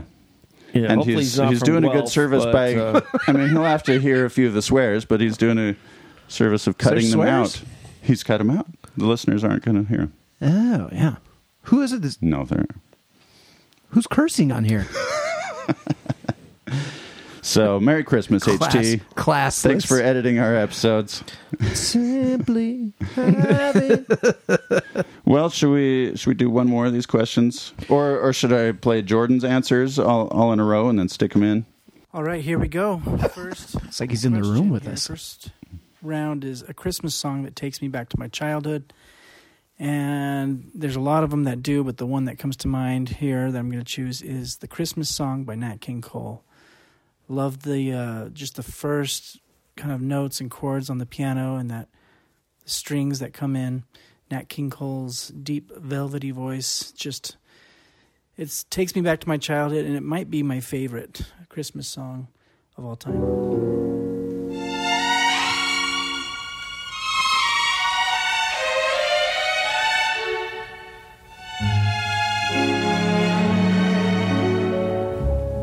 Chestnuts roasting on an open fire. Jack Frost nipping at your nose. Yuletide carols being sung by a choir. And folks dressed up like Eskimos. Everybody knows a turkey and some mistletoe help to make the season bright. Solid, solid pick, George. Yeah, I guess it was, it was okay. Yeah. Their eyes all aglow. Good job, Jordan. Classic. One Well- for one. Well done. Yeah, what you got now? What are we gonna do? We're gonna do. We could each pick one of the questions we want to answer and just do that to wrap it up, or Let's- we could yeah, do a let's do rap, that. ra- We could do rapid, rapid round where we just like quickly. No, go ahead. What do you think? Um, You're the boss, Brandon. How many prompts do we have left? We've got like three or four. We got a guilty pleasure, or one that gives you goosebumps, or a favorite secular song, and then the uh, only only one Christmas so how about album. this? Go two rounds around the horn, and each round you get to answer whichever of the remaining ones you want. Love it. Okay, That work? yeah, that works. Steve, you're up. I'm up. Wow. Okay. well, I, the the one I want I got to get on the record is a favorite secular song, which is just one of my favorites that comes on the radio or wherever. Uh, Christmas Wrapping by the waitresses. This was my guilty pleasure. Oh, why would you be guilty about this? This is because I awesome. wanted because I wanted to fit it in. It's not a guilty pleasure, but I wanted it on my list, and I already had a secular song that I, I wasn't oh. willing to Is bump. that well, you're is that welcome. rapping Now with- you can get it yeah, in. that's great. wrapping with a W? or- Yes. Yes. How clever is Thi- that? and this, I so longtime favorite, and then this year, now that I I have uh, much more context for Sir Rick's a lot in my life. This year, when I listened to it, it no joke. You were what came to mind, and it was I think probably specifically because of the the new wave episode. I was like, this is so quintessential Rick's, but it's a it's kind of a dark song, but it they're not dark, but uh, it's a anyway. Well, it's mu- Steve's pick. much You like- talk. You talk. Much you like talk. I heard the bells on Christmas Day. It goes through a journey. It does. and then by the end, it's It it's does, positive. and it's a great. Song. There's a long version, so let's do that one and listen to the whole thing. No, no, no, just play.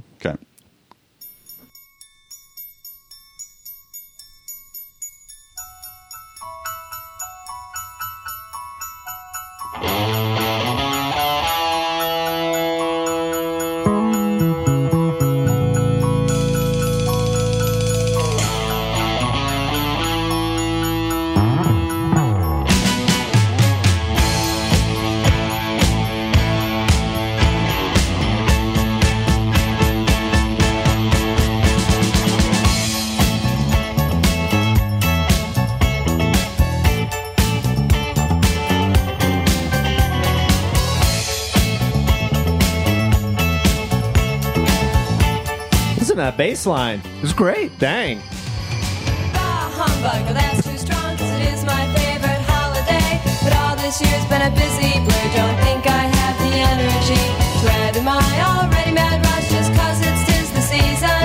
The perfect gift for me would be completions and connections left from last year. Ski shop encounter, most interesting.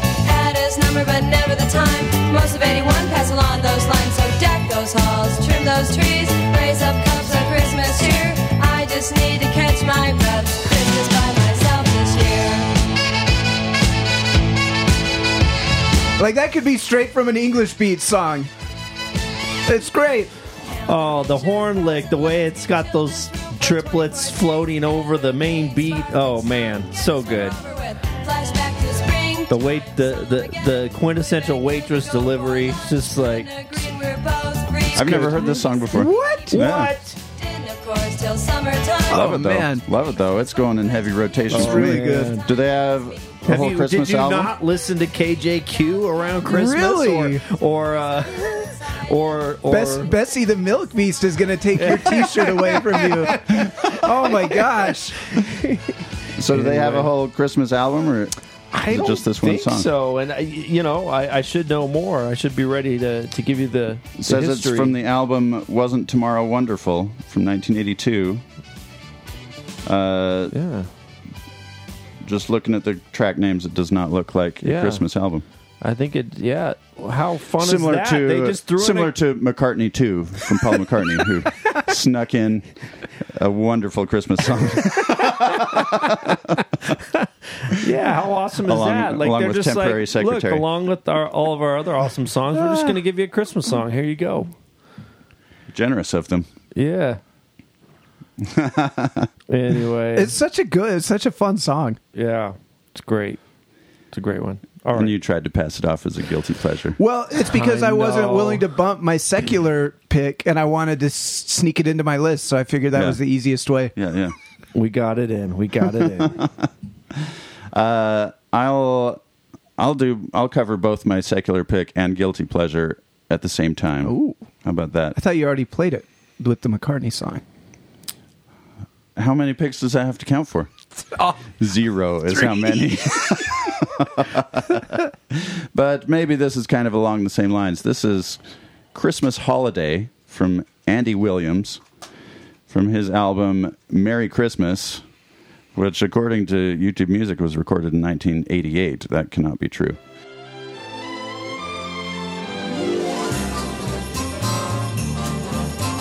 Hear the bells ringing their tingling sound. See the fresh snow, it's white on the ground. Hang up the stockings and let's have a holiday today. Bring out the holly, we mustn't delay. Because all our friends will drop in today. Warm the hot chocolate and bring out the marshmallow tray. This year we shall know a wonderful Christmas and the glow of candlelight. Let's have a fling. I'll give you my present, a wedding ring. Hear me sing. Turkeys a cooking and sticks with reindeer and sleigh bells and good old Saint Nick. Two kids sneaking kisses beneath all the mist. So I, I think we just surpassed the uh, the lyrics of Christmas comes each time each, each year. That uh, that has been bested by "I'll give you my present, a wedding ring." Hear me sing.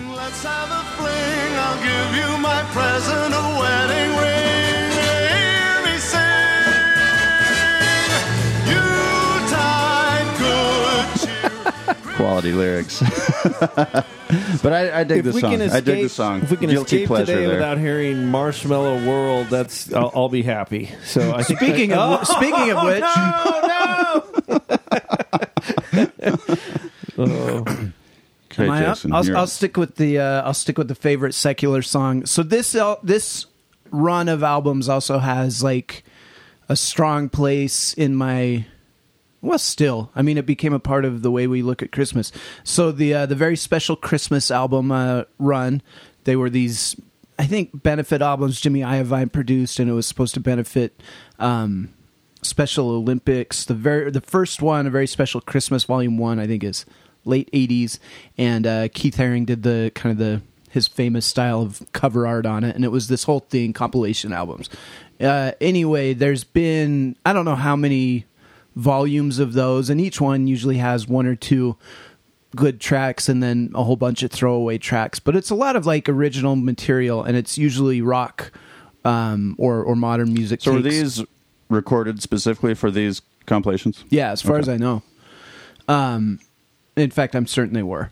So the one I'm gonna pick, it's like one of my all-time favorites, and this is another one that could probably be added at least to the modern Johnson family uh, canon of of Christmas, just because I've tried to indoctrinate my kids.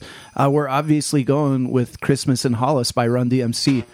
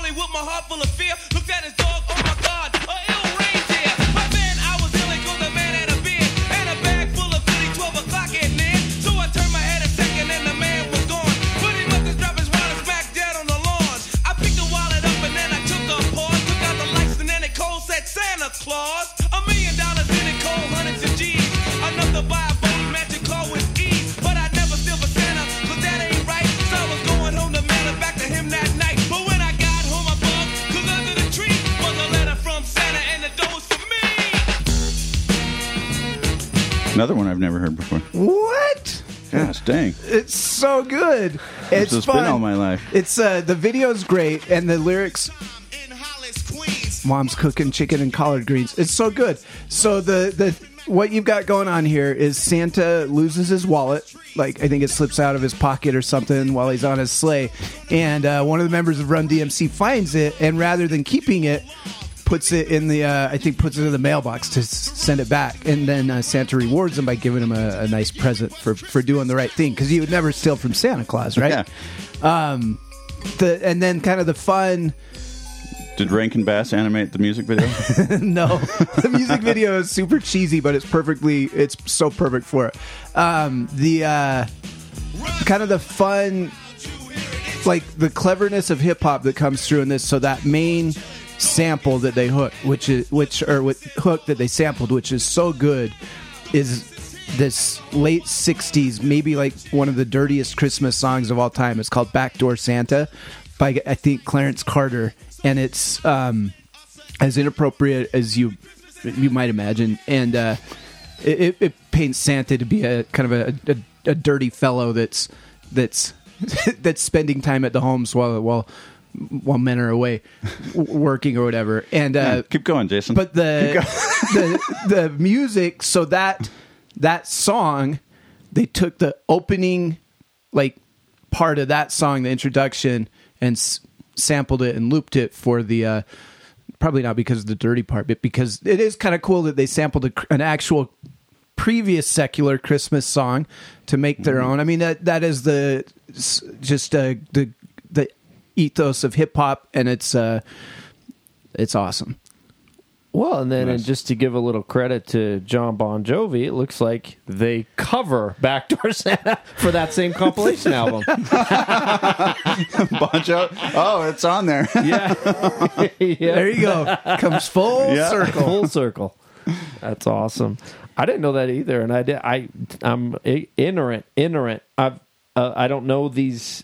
I didn't know about these whole albums. Although I know I've heard some of them. Like I, I know I've heard the Annie Lennox Winter or the Eurythmics Winter Wonderland, and There's fun. There's a whole know, some of- series. some of 'em from one of them, the but- one of the later ones, um, early, no doubt, before they blew up, does a Christmas song on I can't remember what volume it's called, "Oi to the World," with a, a nod to uh, yep, to that's Oi- fun. Oi Punk, and Yep. uh, Sting does uh, what does I saw three ship? I can't remember.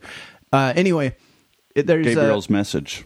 it- it's a it's kind of a fun series. Like I said, each one has a couple tracks that are that are good and a bunch of throwaway tracks. But the, it's a I think it's a, a pretty sincere uh, idea of of trying to to help out with the the Special Olympics and kind of a cool thing to get whenever you can get you know good Yeah. good musicians to contribute to a project like that. Yeah. Yeah, the um, I heard that "Oi to the World" on KOHS the other day for the very for the first time. It was so fun. It's a fun song. And at the end of the chorus is "Oi to the punks" and "Oi to the skins" and "Oi to the world" and everybody wins. Yep. Oh, such a message of love and hope. It's funny. It's clever. everyone. It is. Yeah, it's fun. anyway, thank you, Jason. Yep. Yep. Let's uh, let's see what Jord has for us. In Oh, this, boy. in this category. Oh boy. I mean, it's uh, it's probably a toss up between. Well, no, I won't list any. Of what you're predicting Jord's going to pick Yeah, for his uh, secular song. yeah. Favorite secular song slash recording of a Christmas song. I'm choosing "Sleigh Ride" by the Carpenters. Uh, Karen Carpenter's voice, you know, in this song, it comes in. It's so beautiful. Um, I liked. I was talking to Joanna the other day when we were listening. I said, "Doesn't she just sound like a really great kind of '70s mom?" Anyway, um, then the Rhodes keys come in, fun arrangement. It's just a great song. "Sleigh Ride" by the Car. Uh, and he uh, he stopped recording. I want to see a chart of uh, his his characteristics of mom by decade. Sleigh, sleigh ride from the. Cu- Here it is. you know.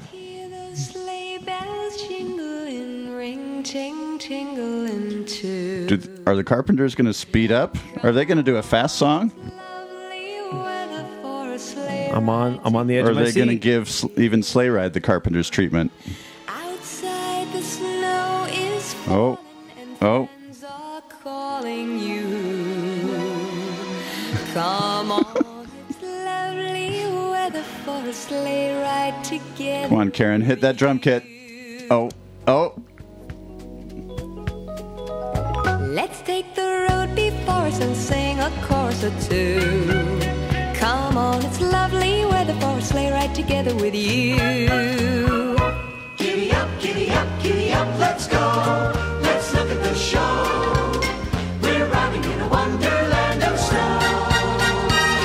Giddy up, giddy up, giddy up, it's grand. Just holding your hand. Our cheeks are nice and rosy and comfy, cozy. Yeah, I mean, it's about what I'd expect. yeah. We're snuggled up together. Uh, I, I'm with Jord. I gotta. I would say Sleigh Ride's probably my favorite secular song. Uh, as far as versions go, I'd gotta go with Ella's. Yeah. That one's tough to beat. I found a uh, I in one of my many YouTube distractions on a on a deep dive in uh, into the world of YouTube. I found a supercut once of Karen Carpenter doing drum solos, like her drum solos chopped up one after another, and uh, she's incredible. Yeah. Yeah, she's like she was a really really good drummer. But uh, the car, the Carpenters as a band didn't provide uh, much what exposure for drum solo potential. No, no, they they they really stayed in their lane. Yeah. Okay, Steve. Which which question are you taking next? This is the last one, right? Yeah. You know, I'm torn. I think I'm going to give my answer to two of the questions, and then we can decide which track we want to play. For guilty pleasure, I really like the Sia Christmas album. Every Day is Christmas. It's very poppy and upbeat, but it's kind of infectious. And when it first kind of hit back in old 2018, I, we listened to that a bunch, and I just can't remember what my favorite track was, but um, and then I think for my all, you know, there's so many that would contend for the all time, but I, I just love the um, Ella Fitzgerald Christmas album. Best Christmas album. Yeah, best Christmas album. It's kind of like the one album I think for me and Laura and in our house that um, until we hear that, it like that launches the official Christmas Ella, season. we Ella wishes you a swinging Christmas. Is that? uh, I believe that's yep, that's it. And and Jingle Bells, the le- the first track, that's probably the one that we got it. We got to hear that that kicks it off for us. So uh, that'd probably be my pick. Let's play Jingle Bells off Fitzgerald. It could be a it could be a kind of we can compare it to the former Babs version that we heard. But anyway, different. This take this on it. was on my short list of. Uh, I, I picked three albums, and this is it's so good. Yeah. In Oh yeah. open sleigh, o'er the fields we go. The piano on this album is so spot on. Making spirits bright. What fun it is to ride and sing a sleighing song tonight. Oh, jingle bells, jingle bells, jingle all the way. Oh, what fun it is to ride in a one horse open sleigh. Jingle bells, jingle bells, jingle all the way. Oh, what fun it is to ride in a one horse open sleigh. Now the ground is white, go it while you're young. Take the girls tonight and sing this sleighing song. Just get a bobtail nag, 240 for his speed. Then hitch him to an open sleigh and crack, you'll take the lead. Oh, but fun it is to ride in a one horse open sleigh. Hey! Love that vibration, syncopation of a one horse open sleigh.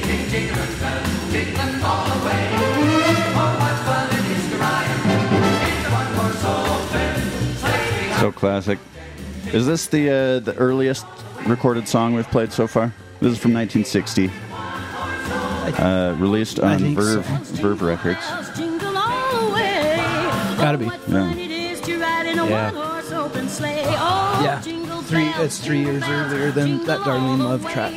oh, what fun it is to ride in a one. Yeah, that uh, that whole album definitely, you know, that was the Vince Guaraldi can fit in anybody's collection. You gotta have them. Gotta have them. Yeah. Jingle, jingle, jingle, jingle. Um, let's see. Which one should I do? I'll I'll cover the the album as well. Um, for me, it's uh, gonna have a long pause here to uh, cut out later. Um, I was thinking maybe while you're looking stuff up, we could we could maybe talk, dive a little deeper into Guelph. um, and and, Oh, jeez. and Guelph Guelph mythology. Apologies to the people of Guelph. I was back visiting Guelph actually a few years ago. Guelph! This is, this is true, and it was a lovely visit. A cold day.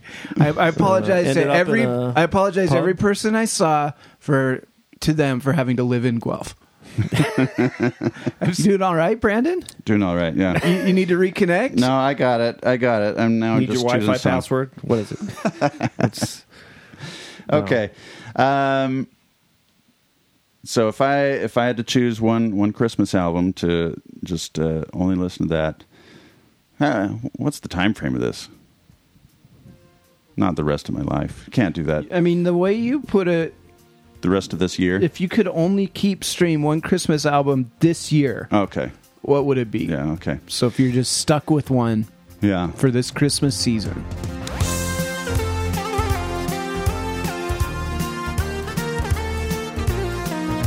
I know you guys think I'm going to say Mannheim Steamroller, And you are. It will be a contender.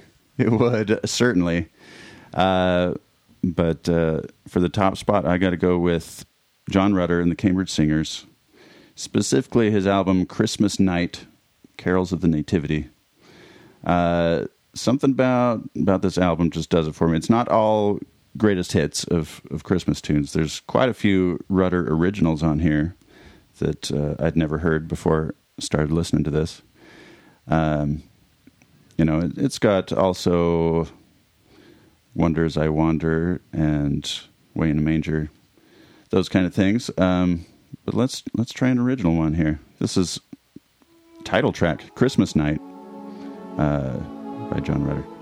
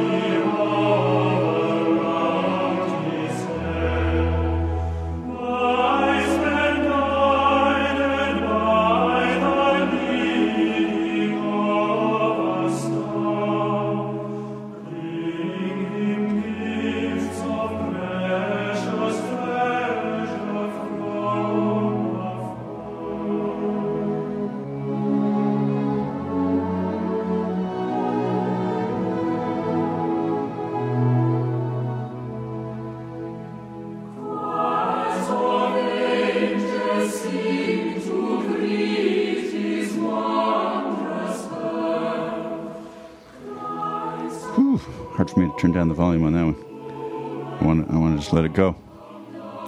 But it's a four minute song. yeah. Any of you familiar with with this song? Is it on anything else? I don't. I don't know that song. I don't think, and I know I, I've sang some of these like in just you know church choir. Star Carol is it on that one? The candlelight, manger light, Yeah, yeah. firelight, and star Yeah. Whatever. I Yeah. I think I changed keys in the middle there. Apologies, John Rutter. Uh, it's been a while. I'm used to the tenor line, not the melody per se. Um, so I know I know some of them. Mm-hmm. Yeah, and they're they're nice. Yeah, I yeah. In addition to on the sacred on the sacred side of things, I think just the choral singing and choir numbers of Christmas songs is something I always associate with Christmas. Yeah. and that's inspiring. And it also has a kind of aspect of nostalgia of like being a kid at home and singing in the ward choir with my mom and my grandpa for a little while, you know, and Mhm. stuff. So it's it's nice. Yeah, as as far as the the choir, you know, different choirs go, something about this this particular one appeals to me. I love the you know the reverby cathedral sound, and then the uh, you can tell it's a smaller choir. It's not huge like the tabernacle one. Right. So you get, you can Yeah. hear a few more individual voices and have uh, have orchestra playing on some of the songs too. The sound in this cathedral is almost as good as the the one in the track I played by Loreena McKennitt. Um, it's close. Where where was that cathedral located again? Well, in the city of Guelph, Ontario. Yeah, I've heard of that. oh, jeez. Apologies, Guelph. Merry Christmas, Guelph. All right, Good choice. Jason, what do you got for us? Um, I get. I'll stick with the theme. I think we've covered everything else. We didn't cover Goosebumps tracks. Um, Oh, Goosebumps dress. I thought you were talking about the R.L. Stine uh, The- book series. I was like, oh, the Goosebumps What's Christmas the connection? album. What's the connection? Yeah. we didn't cover Goosebumps tracks. Um, I'll I'll throw that out. I'm not going to have you play that. I'm going to have you play something from my uh, my response to the if you could just stream one Christmas album. I think my Goosebumps track is a, a strong. So this uh, this may surprise you. This would have been my Motab pick. I was going to pick a Motab performance of, and this one's a like a, a fringe, marginal uh, Christmas song. For some people it is. For some people it isn't. Um, uh, what is it? Uh, come thou, f- come thou fount of every blessing, um, which isn't, I think, traditionally or or wasn't originally intended as a Christmas song, but it gets played for some reasons. I, I think performed with some frequency at, at Christmas, Thanksgiving time. The uh, the first I was I noticed it being associated with Christmas was Sufjan's Yeah. Sufjan Stevens Christmas album. He has that on there. and his is his is like a a solo performance, but when it's done with a really like powerful choir, it, it's kind of that slow crescendo up, and by the end, it's just the hair on my arms is standing up. It's it's a, a really really incredible track. That would have been a, a um a, a candidate for something I'd like to see added to the the modern canon, but I think that similar to what we talked about, it's a tough one to really do justice to without um, without like a, a, a real well trained group performing it. But that's a that's a goosebump track for me. Well, we got we got to hear this. Okay. we got to hear this. You like the track? Oh yeah, yeah. One one of my favorite uh, favorite hymns of all time, and it would be nice if it was on more Christmas albums Yeah. too. Uh, is there a particular rendition of? The I the one I like probably They have an album called "Come Thou Fount." best is they're one of the more recent um Motab versions, just like from YouTube, is uh I think captures a lot of what I like about it. Okay.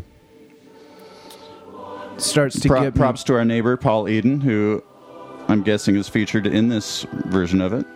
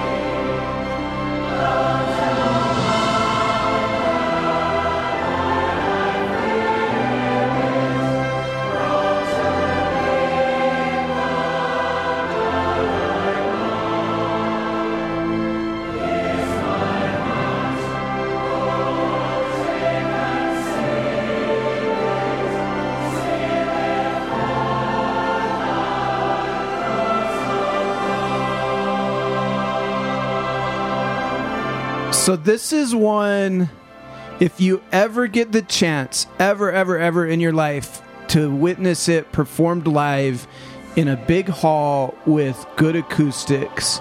This is a song like the a song that literally leaves me breathless. By the time it's done, Mm-hmm. it it is just an incredible experience. And somehow at the Christmas season, I think that cr- that crescendo really is like a for me it's like a representation of kind of hope bursting through everything else and it's just it's powerful like i said it, it when it's done right and in person it, it actually leaves me breathless it's just a great great song Yeah. keep it in the christmas rotation And if you like singing, it's a great one to do in a choir. yeah really belt it out Mm-hmm. um so now we're going to go back to the secular mike if i had just had one album Mm-hmm. I already referenced it. It's uh, but I, it's worth referencing a second time because it's, in my opinion, the the greatest Christmas album ever recorded. My kids love it. This has been like the the one fun one that I've handed down to my kids that they now look forward to. I think Steve mentioned their album, like he has his album that it, it was Ella, right? That for you, that's kind of part of what officially makes it Christmas when you break that album out. For me, it's Phil Spector's uh, Christmas album. What is it? Phil Spector. Wishes you uh, something. Yeah, eh, uh, Phil Spec- a gift for you from Phil Spector. Um, obviously, Phil Spector, a problematic character, but uh, his wall of sound recording technique, and then these groups that he was working with were just incredible. And he put this album out, and it was all secular songs, like fun secular songs, and he had this collection of musicians very much from the era that he ran through his wall of sound recording technique. And the sound of it t- to this day still is so good. And the versions of the songs are all really great really fun. They're great sing-along tracks but they also like allow the artist to kind of highlight what they're good at and his wall of sound somehow captures like especially for strong i think female vocalists he just captures something in their voice that sounds so good so my vote would either be to play one of the ronettes r- tracks either sleigh ride or frosty the snowman both great versions you uh, you go ahead and pick which one you want to you want to Hmm. belt out Uh, well, like I said, I I like the song "Sleigh Ride" no matter what. Hit it. And tend to avoid Frosty the Snowman, but we haven't heard Frosty the Snowman. Let, let's sample both. why not why hmm. not Frosty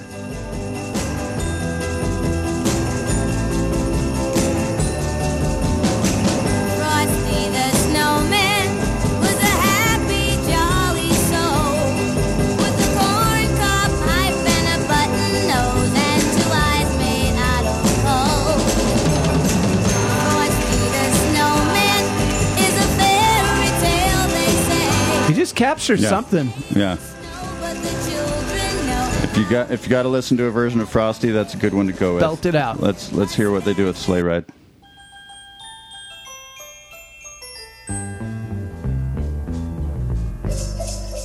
and this is a fun album to listen to loud too just crank it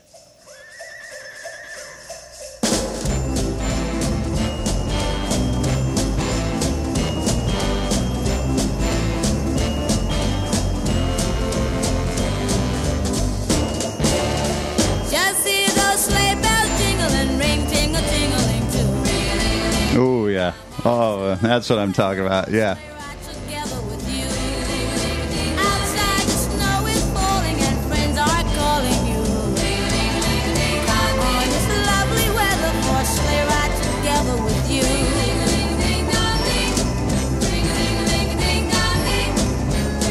Seems like that was part of the wall of sound too, is having the backup singers in in the back of the cathedral. You know? just belting it out yeah. Yeah, it's a cool album. It's one of those like it turns up on all-time album lists. Like Ro- Rolling Stone has that album. I think maybe like in the top 150 of their all their 500 greatest albums of all time. Not Christmas. Right. Just- It, it like it, it had I think that big of an impact on. It's like the animated film that gets nominated for Best Picture. Yep. Yeah. Yep. It, it was uh, good enough that it that it it like it was it became respected beyond the genre. Yeah. This must have been early in Phil's career because he, or was he doing stuff in the fifties too? I think he may have, and I think I'm fairly sure he was married. I think Ronnie Spector is in the Ronettes that he was married to for a while, and so he was also helping out with her, um, trying to help pr- propel her career. And then um, this one, uh, Apple Records eventually bought the rights to this album and re-released it. I want to say late '60s, early '70s. It transitioned over to um, Apple Records, which obviously put out a bunch of the Beatles stuff. So it's kind of been a fixture in, in rock music for a, a long time. But for me, that's that's Christmas when we break out that one. That's like the classic one. We'll put that one. That's a no skips album. Put it on in the car with the kids. Just let it go. Yeah. Yep, I can see that. Well, overall, you guys had much cooler picks than I did. Ah. Any so by the way, any surprise? I was surprised. I figured Sufjan would come up w- more than he did, maybe in the secular Yeah. section, just because he's put out. s- I mean, he puts out like a 150 track Christmas album every couple years, right? Yeah. Like, that's not an exaggeration. He- doesn't he have two with like a hundred? Well, he, he puts out an EP every year. Right. And each EP has be- between six and ten songs or something, but then he'll release them to the public in like five disc compilations. of 140 plus Yeah. songs. Yeah. Somehow that math, yeah. But he uh he's put out two Christmas collections, right? Yeah. That are pretty big, pretty expansive. Yeah. I thought Songs for Christmas and then uh, Silver and Gold. Yeah, I was wondering if he would come up. One one of those is essential, and the other is uh, a fun mystery to try try to see if you can enjoy it each time. there there are some really great stuff. Uh, It is good, great stuff in Silver and Gold, but a lot a lot more experimental. We and- uh we never too. actually heard it's we referenced it multiple times. We never listened to a track, maybe because it's just so ubiquitous at this point from the uh, Charlie Brown Christmas Vince Guaraldi album.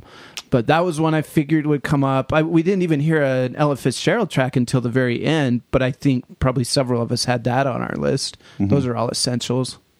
Yeah, the Vince Guaraldi is was such a close contender to the to the album for me, for Mhm. sure. I mean, it's up there. I I love the Elvis Christmas album. Yeah. and Blue Christmas. Blue I mean, Christmas. that's that's such a classic as well. But alas, Should, should we see Let a Jordan few chime more in of to bring these? us what, home. What? Uh, which one of these do you want to hear about from from Jord? Uh, whatever one we can make fun of him the most for. Goosebumps. Goosebumps. you got feelings, sucker. It's I not do- just that he has feelings; it's what gives him the goosebumps that I'm sure we'll be able to mock. I mean, I'll find a way regardless. I I do want to hear his Goosebumps track. Yeah, come Let's- on, come let's on, hear what he put says it on. about it. A song, a Christmas song that gives me goosebumps. I decided to choose for this one a song called Jesus Christ, the Apple Tree. Ooh, love this one. The version I found on YouTube Music was by the Cambridge Singers. It's a really beautiful song that uses this metaphor of Jesus Christ as a fruit bearing tree. And it's a beautiful song, beautiful lyrics. And that's my choice Jesus Christ, the Apple Tree. Do you guys know this song? This uh, I know there are uh, multiple versions of it, so I think I've heard- I've heard couldn't but couldn't not really fit for me in the uh, should become a standard because it's kind of a deep track standard. Is it like the fount? Is it a? Was it originally not necessarily a Christmas song that's been brought into Probably. Christmas I time? I don't know if there's anything specifically Christmas about it. Um, but I, I have heard it on a, on a few albums, and it, my dad had a few of them, so I'd I'd heard it growing up, and it's uh, yeah, it uh, really struck me. So I I would put that in Goosebumps for me as well. Let's uh let's hear a, bit of this.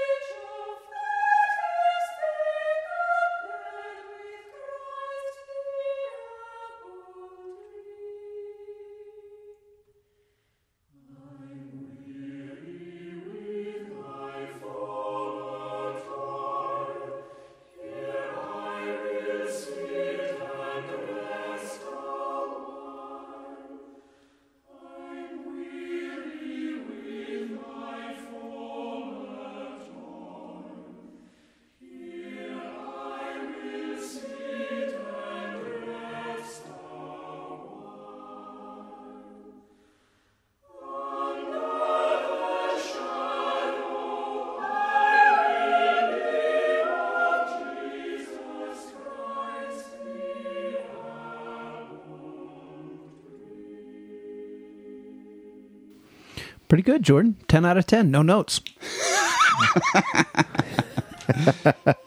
I know. For all my trash talk before, I take it all back. I'm sorry. that was a beautiful pick. what, what would George's album? God bless us, everyone. Merry Christmas. It's a Christmas miracle. Let's see what George's album keeper is. Oh boy, oh boy. Hey, I've got, I've got And the to go question. soon. Oh. If you could only keep or stream one Christmas album this year, what would it be? My choice is going to go back to Nat King Cole with the album called The Christmas Song Expanded Version. It's got about 19 or 20 songs on it, and that there are a lot of great songs. And that first song, of course, that's my favorite Christmas song, which is called The Christmas Song. Those are my choices. Uh, Merry Christmas to all, and to all a good night. Thanks, George. It was, it's like he was here. Yes, it is. I also like I the thought of him. Jordan anytime he does something, following up by saying, "Those are my choices," and uh, and and that's how he like explains why he did a thing. I'm sticking with him. Yeah, I like it. Yeah. Yeah. hey, take us out with some Guaraldi, maybe. Some Guaraldi. Let's do that. We haven't heard any Guaraldi But yet. before you do, Huh? thank you. This was fun. I uh, I will admit, my initial thought was a little bit of a a, a very slight groan, like. Oh, do I like Christmas music enough to do this? But it was good. It was very good. It was very, uh, very grounding for me.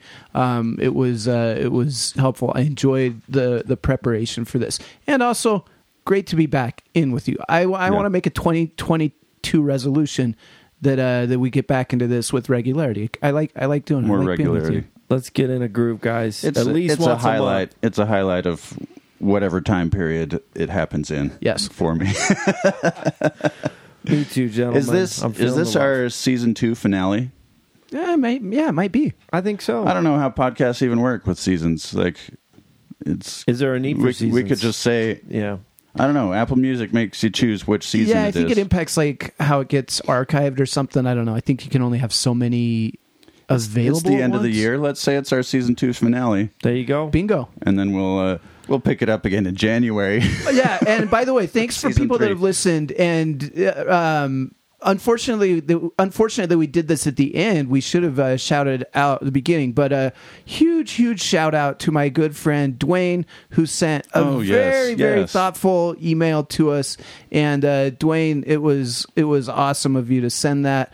Um, I Let, let's read his thoughts next time. starting off To season kick off we'll, season we'll three. kick off season three. All right, with- bingo bongo. You got something to look forward he had to, some, Dwayne. Some questions he wanted us to. yeah, some fair about. questions, and uh, and and Dwayne's a, a great a, a great fan of music. He's influenced the way I listen to and play and and interact with music, and uh, he he asked some I think important questions. So stay Yeah. tuned, season three. Okay.